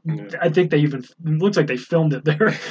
Um, they put you on these buses and they take you back and then you just are reincarnated. You have to go back to earth. Oh wow. and and to them going back to earth to all the people that are in this this sort of purgatory place going back to earth is the worst fate. You can like oh sorry man you you lost your trial. You got to go back to earth. And everyone's like sorry. You have to live fearless. you got to live in you got to live back on earth you got to do it all over again. Then you got to get really judged again. So anyway it was just it's it's a funny movie uh but the the idea of watching like a movie of your life was something that I, I experienced, Yeah. and it was trippy. But um, You sold me on it. yeah, I mean, I I I, I, I can't, I can't do it. I don't have the guts. Yeah. Out of all the stuff I've done, I can't do it. Like, uh, Yeah. it scares me. You can't what's, do what's it that stuff you can buy at the smoke shop where they it comes in like a times two, times three, times four. It's I forget what it's called, but it's still it's still like a common thing. I've tried that once and that scared the shit out of me. yeah. Really? It made you Yeah. trip? Yeah, it's I forget what it's called. It's like on the tip of my tongue. Bothering. Hmm. Anyhow, I, I I am in favor of all those things. I did mushrooms my freshman year in college, and I was like, listen to Pink Floyd, "Wish You Were Here," the Oh, whole yeah. album. And I was like, oh Dark Side of my the Moon. god! Like we were all just, you know, it was just amazing. And then from that point on, I went, well, I'll do it a couple more times. We did some acid, you know, Yeah. over the course of the year, and that's a little bit more of a commitment. That's like an all night commitment, you know, Or mushrooms are like four hours or something. Uh, but I, I'm in favor of that. You know, I'm, I guess I just picked it up at that age where I just wanted to see what was there. I have no interest in cocaine or yeah. heroin or any of that stuff. It doesn't doesn't interest me. I need an adventure. I want Right. to go on a trip. You know, I want to go the same see, go see what we've we've got. I want to go. If there was something that would put me on the moon, where I could see if we've if we've got flags on the moon, I would do that. You know. Definitely. That's intense. Yeah. Did you have anything else you want to cover before uh, we go into our six questions? Yeah. No. No, You're good? No, no, no. I'm good. I, I will. Well, I will say this. I will say, as far as the moon moon stuff goes, um, everyone should do their own research into it. There might be one thing that sort of you find that that doesn't add up uh, that interests you. We've talked about a bunch of them, but uh, uh, the the the there's so many different aspects to the to the moon that really got me involved. There's also a book called Who Built the Moon that I've got, uh, and that talks about some of the you know Zulu uh, folklore about how there was a time before the moon and that the moon was dragged into place to stabilize Wow. the Earth, and that um, you know there's a quote in there that says, "By all rights, you know the the moon shouldn't exist. Like mathematically, everything that you know, it's one four hundredth of the size of the sun, and it's one four hundredth the distance to the sun. So it creates this perfect eclipse, which doesn't happen anywhere else in our solar system. And it, mathematically, it's like almost like an uns, you know an impossibility. And there's a lot of things that are just a little bit too perfect. So there's people that you know in that Who Built the Moon book that was written by um, Alan Butler and another guy uh, they talk in, they talk about the the concept of spaceship moon. You know Mhm. that it is a that it is a gigantic spaceship. That it's like the Death Star. Hmm. And if you actually look at some of the craters on um, some of the other moons in our solar system, there's one that looks exactly like the Death Star. And No so so was George Lucas pulling. You know, obviously he was pulling concepts for Star Wars from Greek mythology and things like that, but um, there might have been a, a, a another side to that too. So if you want to get high and watch Star Wars, you know, yeah. that'll Yeah. that'll do. Sounds like an awesome time. Yeah. Get our, lightsabers. yeah. Um, all right, let's take another break and we'll go into the six questions. All right, we're back. Um, we're gonna ask a couple of questions and uh, close this out before too long. Yeah, I have uh, one more question for you, Charlie, before we go into our famous six questions that nobody knows about yet. um, I know about them. Yeah, you got a heads up. All our guests are going to get a heads up, so don't be freaked out, people. Or just watch, just listen to our podcast, and you'll know them ahead of time.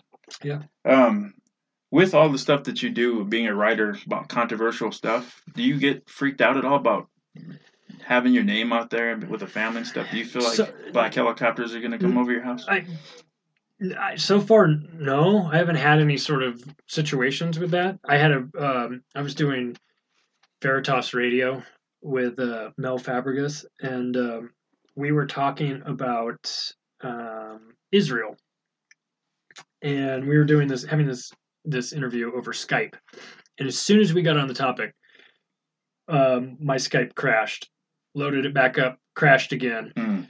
and we changed topics and everything worked fine. And then when we got done recording, Mel and I were just talking off air, and he said, um, "It's funny that that your Skype crashed when we started talking about our friends in the Middle East." And I was like, "Yeah, yeah." He says that happens quite a Trigger bit. words. Yeah, and I said, "Yeah, I bet, I bet it does." And he says, "Hey." He said there was a guy I had on um, not too long ago who who went hard on that topic, and um, and he turned up dead three weeks after our interview. So just be careful. I was like, he's like, all right, so have a have a good day. I was like, shit, man. Just kidding. Excuse me. So you're gonna leave me? You're gonna leave me with that? I, I said Schmiddle Schmies. so, so uh, you know, I no. So far, I haven't I haven't had any sort of situations like that. I mean, I'm I'm I I also part of it is I think my demeanor because I'm. You know, I laugh at all this stuff. It's and it's not to say that I don't take it seriously, Yeah, but it's like easygoing about it. I, I, you have to laugh at some of these, these crazy topics because, well, for one, you'll cry if you don't. But Plus, you're just playing a character like all three of us. We're all just playing characters. Yeah, yeah, yeah. This is for the podcast. well, we're all in a simulation, right? Yeah, anyway, is- so what difference does it make? This is just for our books and our yeah, podcast. yeah. So I, I, I haven't had any any sort of. Uh, Don't come after us. don't yeah, please don't. Um, uh, I don't know what I'm talking about. Just leave me alone. But uh, but I, I I do know that some people, you know, I, I've I've watched people that I don't know uh, that have gone into some of the darker topics that that have a couple things happen to them. One is is that they they get obsessed with the topic. You know, if it's something like child trafficking that's really dark, Yeah, that one really super freaks me out. sketchy. People that go down that rabbit hole find that like it screws with their head. I try to stay off of that as much as possible, not because I don't think it's important, but I don't. Well, first of all, I don't know enough about it to really Right. comment on it. I don't know how these trafficking networks all work. Um, I just know they exist, and I know you know that some some some aspects of it, but but I'm not going to pretend to, know how it all works, and so therefore I can't out anybody because I don't know them. I don't know who's doing it, but um, and I prefer to keep it that way. But but people will will go down that, and they'll get so down the rabbit hole that it screws them up for a while, and Yeah. they either get freaked out or somebody approaches them and says something in passing like you need to stay off of this. And they're like oh shit. And then you start to freak out and think you know or my phone's tapped? Or my Yeah. laptop's you know there's people watching? Or people following me? Once you go you know once you have somebody whisper in your ear you know shut up about that topic hmm then of course you know you you You open a bakery. totally, you totally go and open a bakery somewhere and you're like i'm never talking about this stuff again. So um I'm, but I, I haven't had any anything you know i've kept it relatively lighthearted uh, for the most part um i don't suppose that anybody at nasa has me on their list of people that they want to whack but if i do get whacked if i do get whacked it's definitely nasa You okay? Yeah. Right. we can just blame Yeah, them since we, we're we know what you're doing now. yeah Don't try any stupid shit. nope Leave our boy, boy Charlie alone. You like the little NASA thing we got right here? It's got NASA. and Yep. Scratch out N and A and then put fake as fuck. Yeah, you got a good poster in here. Uh, all right, so let's go to the famous truth or theory six questions. Six questions. Let's do it. Okay. Did you want to read them, JP? Oh, go ahead. Sure. We'll Yeah. just go episode for episode then. Okay. All right, Mr. Charlie Robinson. Number one, you have the power to make one law. What law do you create and why? Oh, okay, this is this is a good one. Uh, my law is that any politician that votes to send people to war has to send their kid to war. and I'm talking frontline, that's a front good line, one. front line stuff, not working at some accounting firm connected to the military. I mean boots, helmet, M16. You want to go invade Iran? All you people in Congress that, that voted for that, pick somebody from your family. They're going to. They're the first ones. We're going to parachute their asses in. That'll stop all this bullshit war talk uh, in its tracks because it's so abstract for them. They're just, you know, suit wearing. Uh, Stats and numbers. yeah, they're just. It's all very sanitized There's to no- them. yeah, and I have, no I'm not in the military. I've never been in the military. I don't know what it's like. I'm not going to pretend to know what it's like to be somebody that is in, on the front lines. But I guarantee you, the people that are voting to send everybody to war, they've never been there either. So they're the ones, and they're making the decision. If it was up to me, and I don't like to, you know, I don't know if if you put a label, you know, people are like, are you a Republican? Are you a Democrat? Are you this or that? The only label that I feel comfortable putting on myself is that I am anti-war. I just that I, I the, too many of them have all been you know they've been started on on false pretenses and it, it's empire building. I'm not in favor of that. So the you know the politicians that find it so easy to send everybody to war, I think they might feel a little bit differently if they had to uh, send somebody from their family. Yeah. That's a great answer. I really like that one. Yeah. Cool. I didn't even think about that. Yeah, that's really good. I think they should be required to have served at some point too. At Yeah, least I think four that- years, Yeah, yeah. I think that I think that that's um, which that could easily be corrupted and yeah, a little course. silver lining through the the path of it. But still, they should have their four years. they should have at least have to in. Fake it or you have Right. at least go through that exercise of pretending that they Yeah. that they served but or go through some boot camp i'd like to see chuck schumer go through some boot camp Oh, you and me both. All right, number two. What three words would you choose to describe yourself? i had a hard time with this one but i came up with Most people do. This is a tricky one. i, I, I came up with uh, sarcastic logical and frustrated Okay. Those are great. I Those like are good. Yeah. yeah somebody said i was logical about things I, I i find it funny that i'm talking about fake moon landings aliens and then using logical in my as a description and some people might might say you're out of your mind but um But I think your approach on all of it is logical, though. You come Yeah. from a logical stance with everything. i tried i tried to Yeah. just That's the way it comes off to me. I think Yeah, that- I'm Those are good three words. Trying. say it. It's not just like, oh, this is all bullshit, yada yada. But then you say, you know, well, you know, on the other hand, Uh, so it's logical. I try to see it from know? both sides. I, I, I, I have definitely have my opinions on things, but I, uh, I try to um, try, try to see it from both sides. But uh, I, unfortunately, I think some some sides are, you know, are, are, are lying to us. So uh, I can see it from their from their point of view, but I don't doesn't necessarily mean that I believe it. Absolutely. I apologize to the listeners too. We have a cord that likes to act up on us. Yeah, we're it's gonna probably my fault. we're gonna upgrade the equipment soon. Hopefully, it's not messing up your answers. All right. Yeah, number two is good too. Number three. What do you want to be remembered for? I want to be remembered as somebody that was able to see through a lot of the bullshit. Mm. I don't like that we live in a world where people that make the rules have made the rules uh, in a way that prevents us from knowing what is our right to know. And I respect the people that challenge authority and challenge the system and break the system and change it. I like those guys. I like I said, I've I've spoken in Acapulco. I'm going back in a couple weeks to speak, and that's a group of people that are anarchists, and and of course, when you think of anarchists, you think of Molotov cocktails and like burning tires and all, and none of that stuff was going on there. It was just a bunch of interesting people that have a low tolerance for bullshit and uh, a desire to change the world and, and, and rebuild it in a much different way.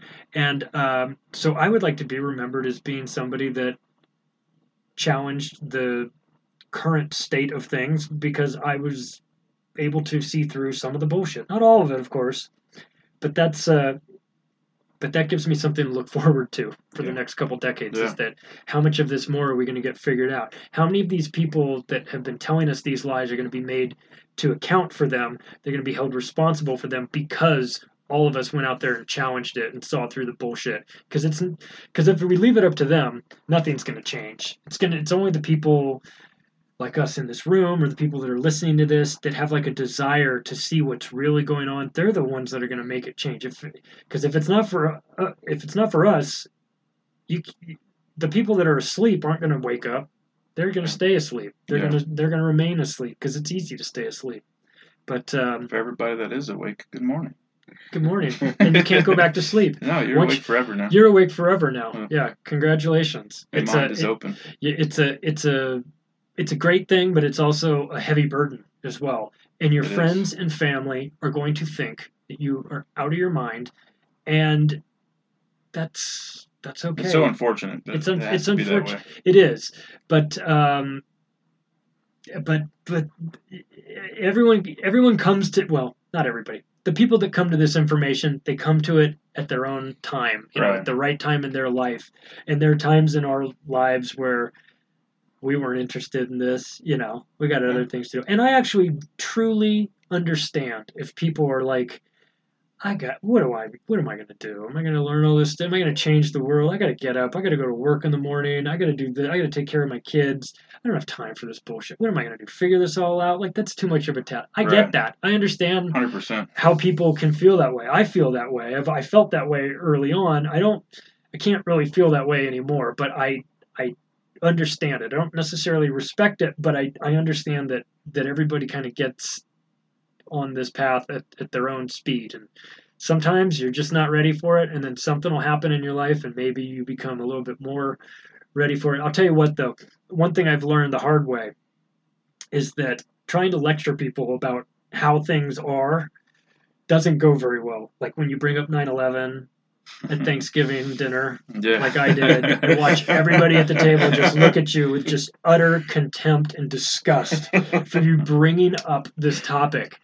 And you know so so know your audience i Yeah. guess is my point. And uh, and don't try to cram this stuff down somebody's throat if they're not ready for it because you'll look stupid they'll be mad they won't want to hang out with you and uh, they'll they'll just you know they'll sort of think that you're a bit crazy. It's fine to be a bit crazy but um, just pick your spots you know Uh, Well I said. think it'll all click. Once you see that one thing, it'll click, and you're like, oh, yeah. If this is a lie, what else is a lie? That's what I always say. Mhm. That's the, the thing that uh, that sort of got me. And, and, and you never know what it is. For me, it was Building Seven on 9/11, but for somebody else, it might be, uh, you know, it might be uh, Vietnam, Gulf of Tonkin, because you lost because somebody because you were in Vietnam, and you're like, oh my God, I was part of a lie, and I didn't realize it. You know, that the, the ship wasn't actually shot at by the North Vietnamese, and that was all fake, and they created this fake story to get us to go into war, and then I went into war and I killed a bunch of people, you know, and and I lost friends, and you know, next to me during the war, and, and it was all for nothing. And so, like, to older people, that might be the trigger that gets them to to realize that story was a lie. What else is a lie? And then it starts you down that that chain reaction down the down the rabbit hole. And so, so be so for those that are waking up and want to wake other people up, like just be aware that some people are not ready to wake up, and that's okay. You know, if if you can wake them up later when they're a little bit more prepared, it, it might last. But to try and do it to somebody that's not expecting it or doesn't want it, it usually backfires. Yeah. Trust me, I've That I know from experience. That goes hand in hand with religion talk for sure. For sure. Because Yeah, I'm I'm basically a Christian, but I'm open my mind to everything, and I'm not um, Sure. I'm not sold on anything. The more I dig into things, the more I'm leaning towards simulation. But Yeah. I've always felt that way with uh, Christianity. The worst thing you can do is try to push it on somebody. You're just going to push Yeah. them away. You're going to give them a bad taste in their mouth. Yeah, do And not show up at their door and hand out pamphlets Yeah. on your religion or on 9/11.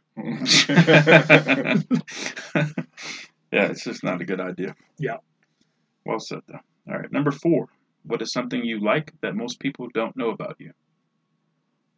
I have like a practically like a PhD in football. No shit. Yeah. That's what you have?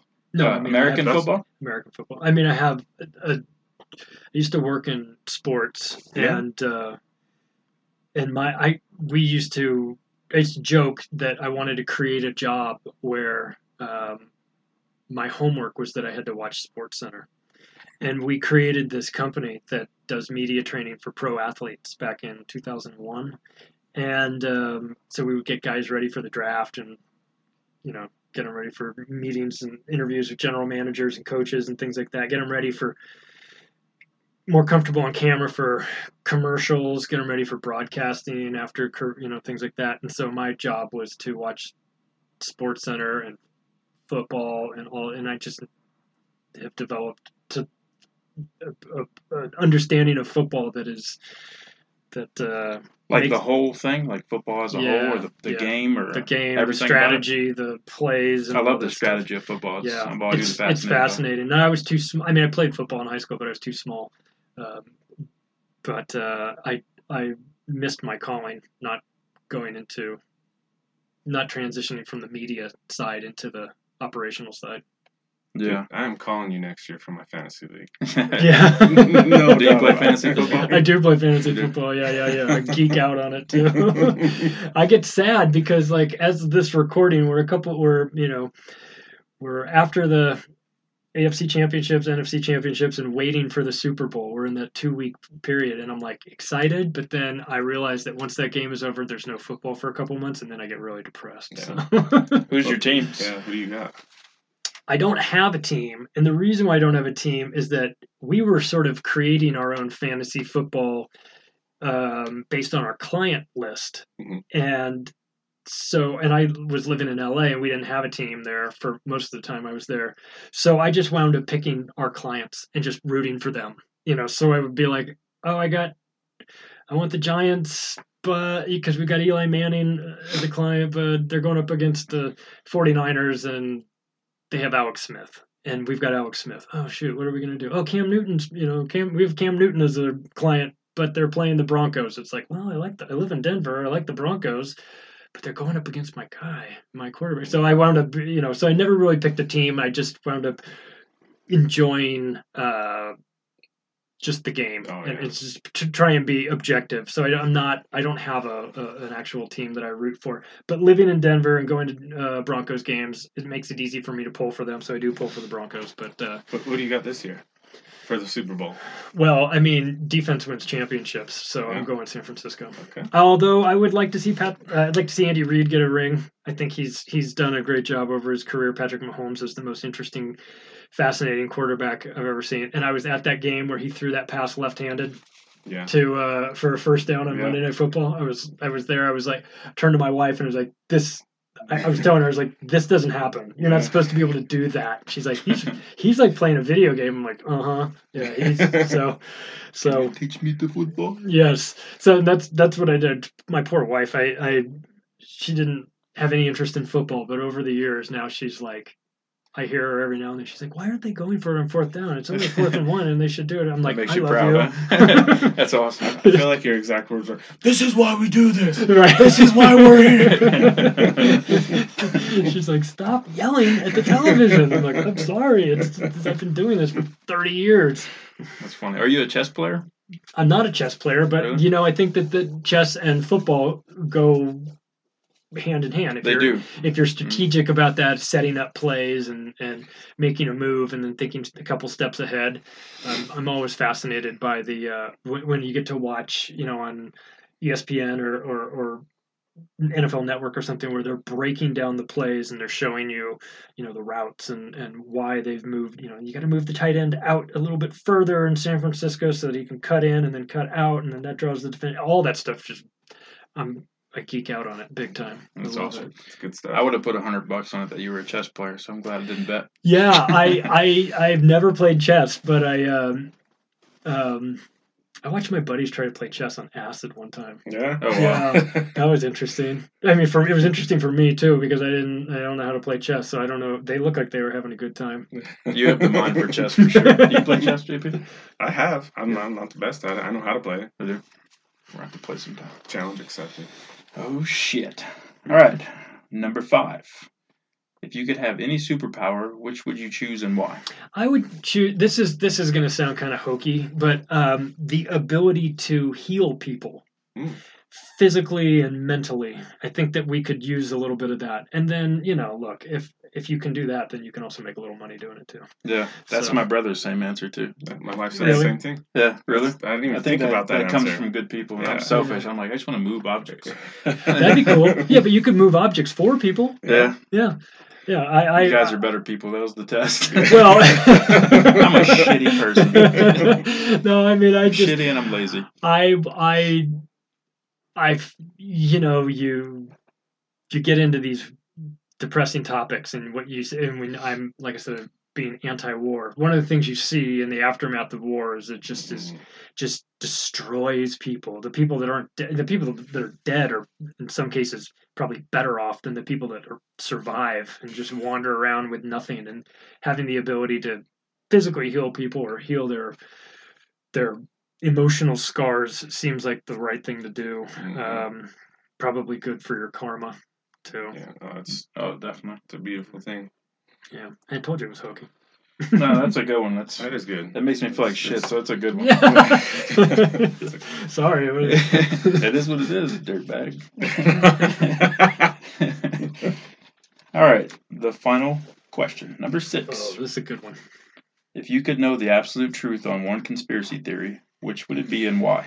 It would be 9/11, and the reason is because well, there's several reasons. One, it's a gigantic event, an important event, and so much from that point on has changed, like the development of Department of Homeland Security and TSA and the endless wars and trillions of dollars going spent on that and the demonization of the Muslim community and all these crazy things that came out of that. And it's such a such a multi-layered event that I don't have a firm handle on. I don't know how it all transpired. I know it didn't happen.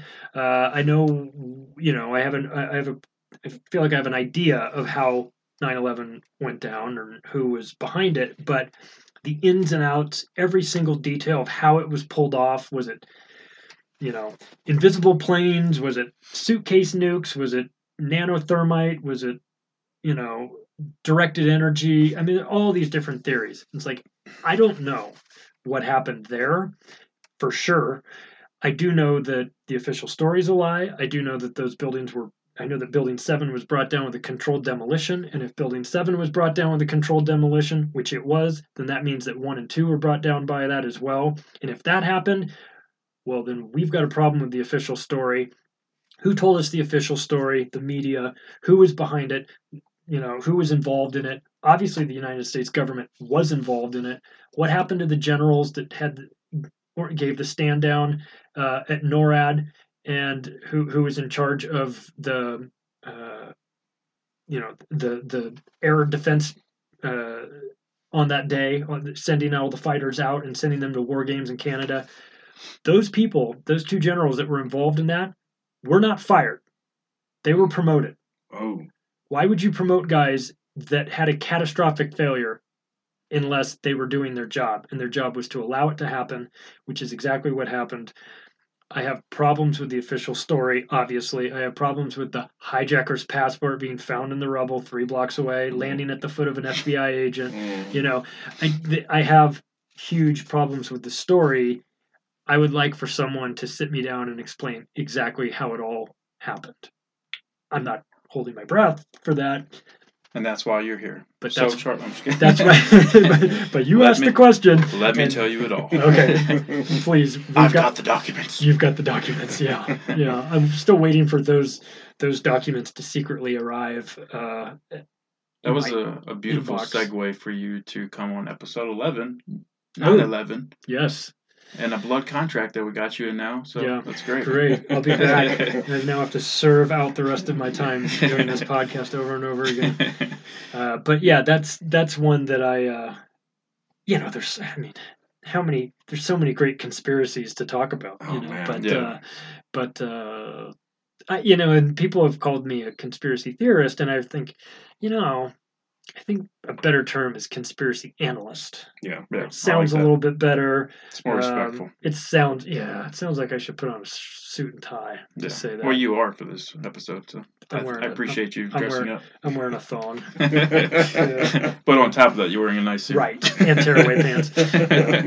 Yeah. Boy.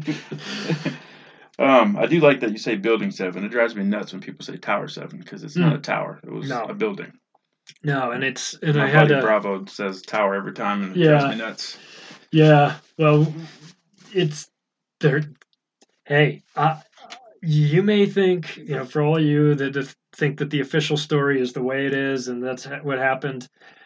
Man, I got I got Richard Gage, who I had a chance to meet lately, who is the head of architects and engineers for 9/11 Truth, and they've got 3,000 architects and engineers that are on the record professional people that are accredited and have their certification, you know, to be a real architect and a real engineer, not some Yahoo like me who's just looking at it. These are actual architects and engineers, and they are saying, for the record, and have signed and documented the fact that what happened that day is a mathematical impossibility. It did not happen the way the official story is.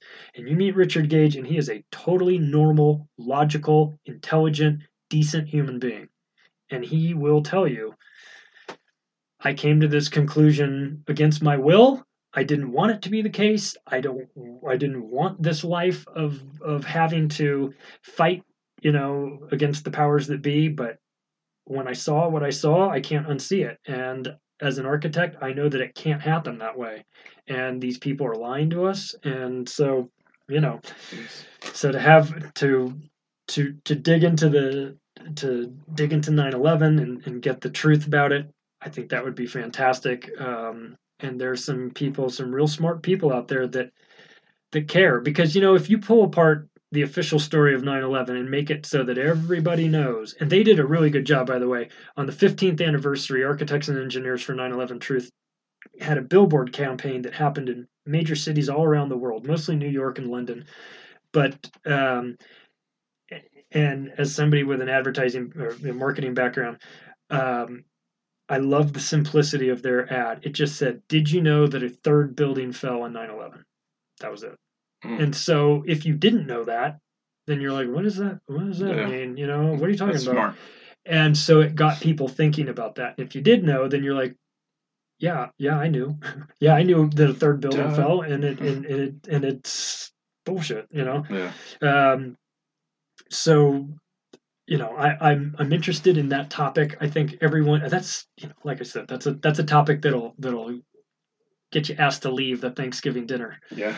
But you know, but. Hmm. but if you but if we all come to an, an understanding that that is a lie, then that creates a gigantic credibility problem for the people that sold you that lie, which is the media and the government. And of course, they do have problems with their credibility. So everything everything that we hear from that point on, it's like if it's like if you have a girlfriend and she lies to you about going out with her friends last night and you know that she was out with some other guy, then you can't trust her on anything else from that point forward. I mean, she might be telling you the truth, but you know she has the ability to lie to you. And with this, with the government and things like this that are lying about 9 11, like, listen, you guys are lying to us about obvious aspects of this story. Undeniably, you are lying to us. So why should we believe anything else you say about it? Why should we believe that 19 Arab hijackers with box cutters did this and that we must get them there before they get us here? I mean, it just sounds really, you know,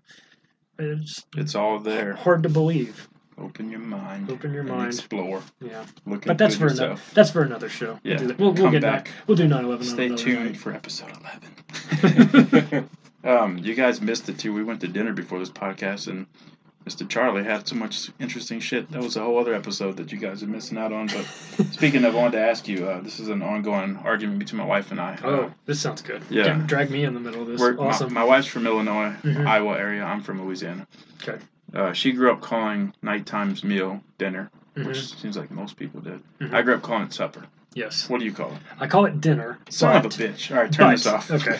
But my, I'm, I'm gonna edit all this out. my, mo- my mom's family is from Tennessee, so I would spend summers in Tennessee, and they call it supper. So I get it, but I just never call it that. Fine. Dude, my, my younger brother and We'll his see dad call it somebody supper, else on and they're from Utah, so I don't know where the supper comes from. The Bible, damn it, the Last Supper. Oh, Uh, guess I don't that's know. what it is. Yeah, I don't know, man. I just know I'm right and you guys are wrong. Probably. Um, One more, because I'm gonna just add these to every episode at the end, because my wife and I It's like gonna to be fight. eight questions now. Yeah. Um, um, okay, something's at an angle. Is it kitty corner or caddy corner? Caddy corner. All right. Now, so I'm talking about redemption. All right, we're on one, One for one. One for two. I like it. We can end on that. JP, you got anything you want to say before we close it out? Boxers or briefs? No, I'm kidding. Um, Briefs. I don't even. No, What is, boxer is briefs? I'm in the- the middle. Boxer briefs. Boxer briefs. There you Yeah. I think That's a I'm- hybrid. I'm in the Yeah, I'm in the hybrids too. Yeah, yeah. And it's kitty corner. oh, and for the record, fuck that guy. All right, thank you very much for coming on, Charlie. It's been an absolute pleasure. You are welcome. Absolutely. Thank you so you much. were sir. a lot to take in with this information. Oh We God, look I know. forward to I know. I'm, ex- I'm exhausted. Try being me. I'm fucking bet, exhausted man. half the time. If anyone, hey, if anyone wants to check out my stuff or they want to send me an email telling me I'm an asshole, uh, I get them all the time. You can find me at the octopusofglobalcontrol.com.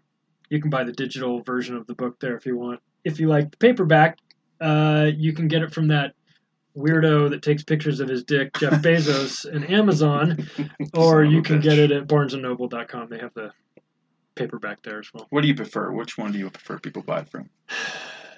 If you like digital, just get it from my website because it's easy. I just email two different versions, a PDF and an EPUB version, and then I just tell people share them with your friends. I'm not like particular about that. I want people to sh- spread it around.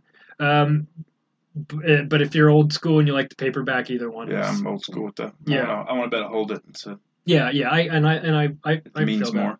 Yeah, it's it seems like it's a real thing. Yeah. when you have a bookshelf and a bunch of books on there, you look smart. You know? Yeah, it's hard. Yeah, I- see, I our got a- bookshelf has absolutely no books. I got, well, I got a bunch of a bookshelf with a bunch of books, but I haven't read all of them. I need to go to some donation place and just get a bunch of random books so we look smarter when we Yep. go into YouTube. Um, there's rumors on the street that you're thinking about starting a podcast. You Yep. want to drop that knowledge yet, or you wanna hold Um, on? I'm it? just working on it right Okay. now. We're gonna get it all together as soon as I as soon as I get it all squared away. I'll. Uh, That's gonna be one hell of a podcast. I hope so.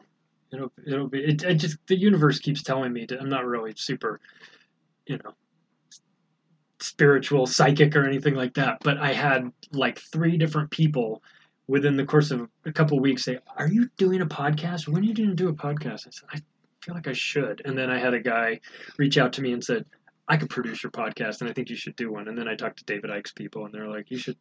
We we have a platform for it." And I'm like, "Oh, "Okay, That's maybe I'll awesome. maybe I'll do it." So. Dude, I'm telling you right now, you have the gift. I'm surprised you don't have a podcast Yeah, if us already. two jackasses. I'm, I'm surprised it's not a thing already. if Well- us two jackasses have a podcast, it doesn't make sense. For You two to have one. jackasses are doing just fine because this has been a fun pod. This has been one of my favorite ones to do because Oh, we get thank you very much. sit Thank you. around and talk about the. I could, you know, I I love this shit. You know, I love these too. Shows. I listen to these things. I mean, I you know, so many people are like, "Oh, you've done this show and that show." I'm like, the reason why I have been on those shows is because I listen to those shows all the time and then reached out to them and said, "Hey, I wrote a book. You want to have me on?" They're like, "Fine." Most actually, most of the people don't even get back to me, but some of them that do, the reason why I'm reaching out to them is because I'm a fan. I like Oh, yeah. it. I listen to all that stuff. I like higher side chats and tinfoil hat Yeah. podcast and, and all that stuff. Yeah, when I reached out to Charlie too, his first response was "fuck yeah." That's gonna go down as a classic moment to me. Yeah, loved uh, anybody else you reach out to will be measured against that response. yeah. That was a great response. And you go, well, you go, well, I'd love to have you on the show, but you know, I guess we, you know, we can do it over Skype, you know, unless you happen to live in Denver. I'm like, I live in Denver. yeah, that was Holy shit. awesome. Okay, let's do it. I'll come and do it live in studio. More signs. Yeah. Speaking of jackasses, too, our next episode is uh, with Wee Man, a jackass. So Is it really? Yep. I gave that guy. I served that guy cocktails when I worked at, when I bartended years and years ago at the beach. That's No awesome. That dude drank a ton and played pool like crazy. He's pretty good. yeah. I, I was like, He's a Drink- talented guy, man. His skateboarding skills too. Oh, yeah. blows my mind. "You're gonna have him on? That's Yeah. awesome." On Skype, uh, we, he's That's not in the area, but yeah, we're gonna have him on. Still That's looking awesome. forward to it. Yeah. Pumped. It's gonna be fun. I'm fun. a fan. That'll be great. Thanks, guys, for having me on. I appreciate Yeah. it. Thank, Thank you very much, Charlie. I got a bad feeling about this.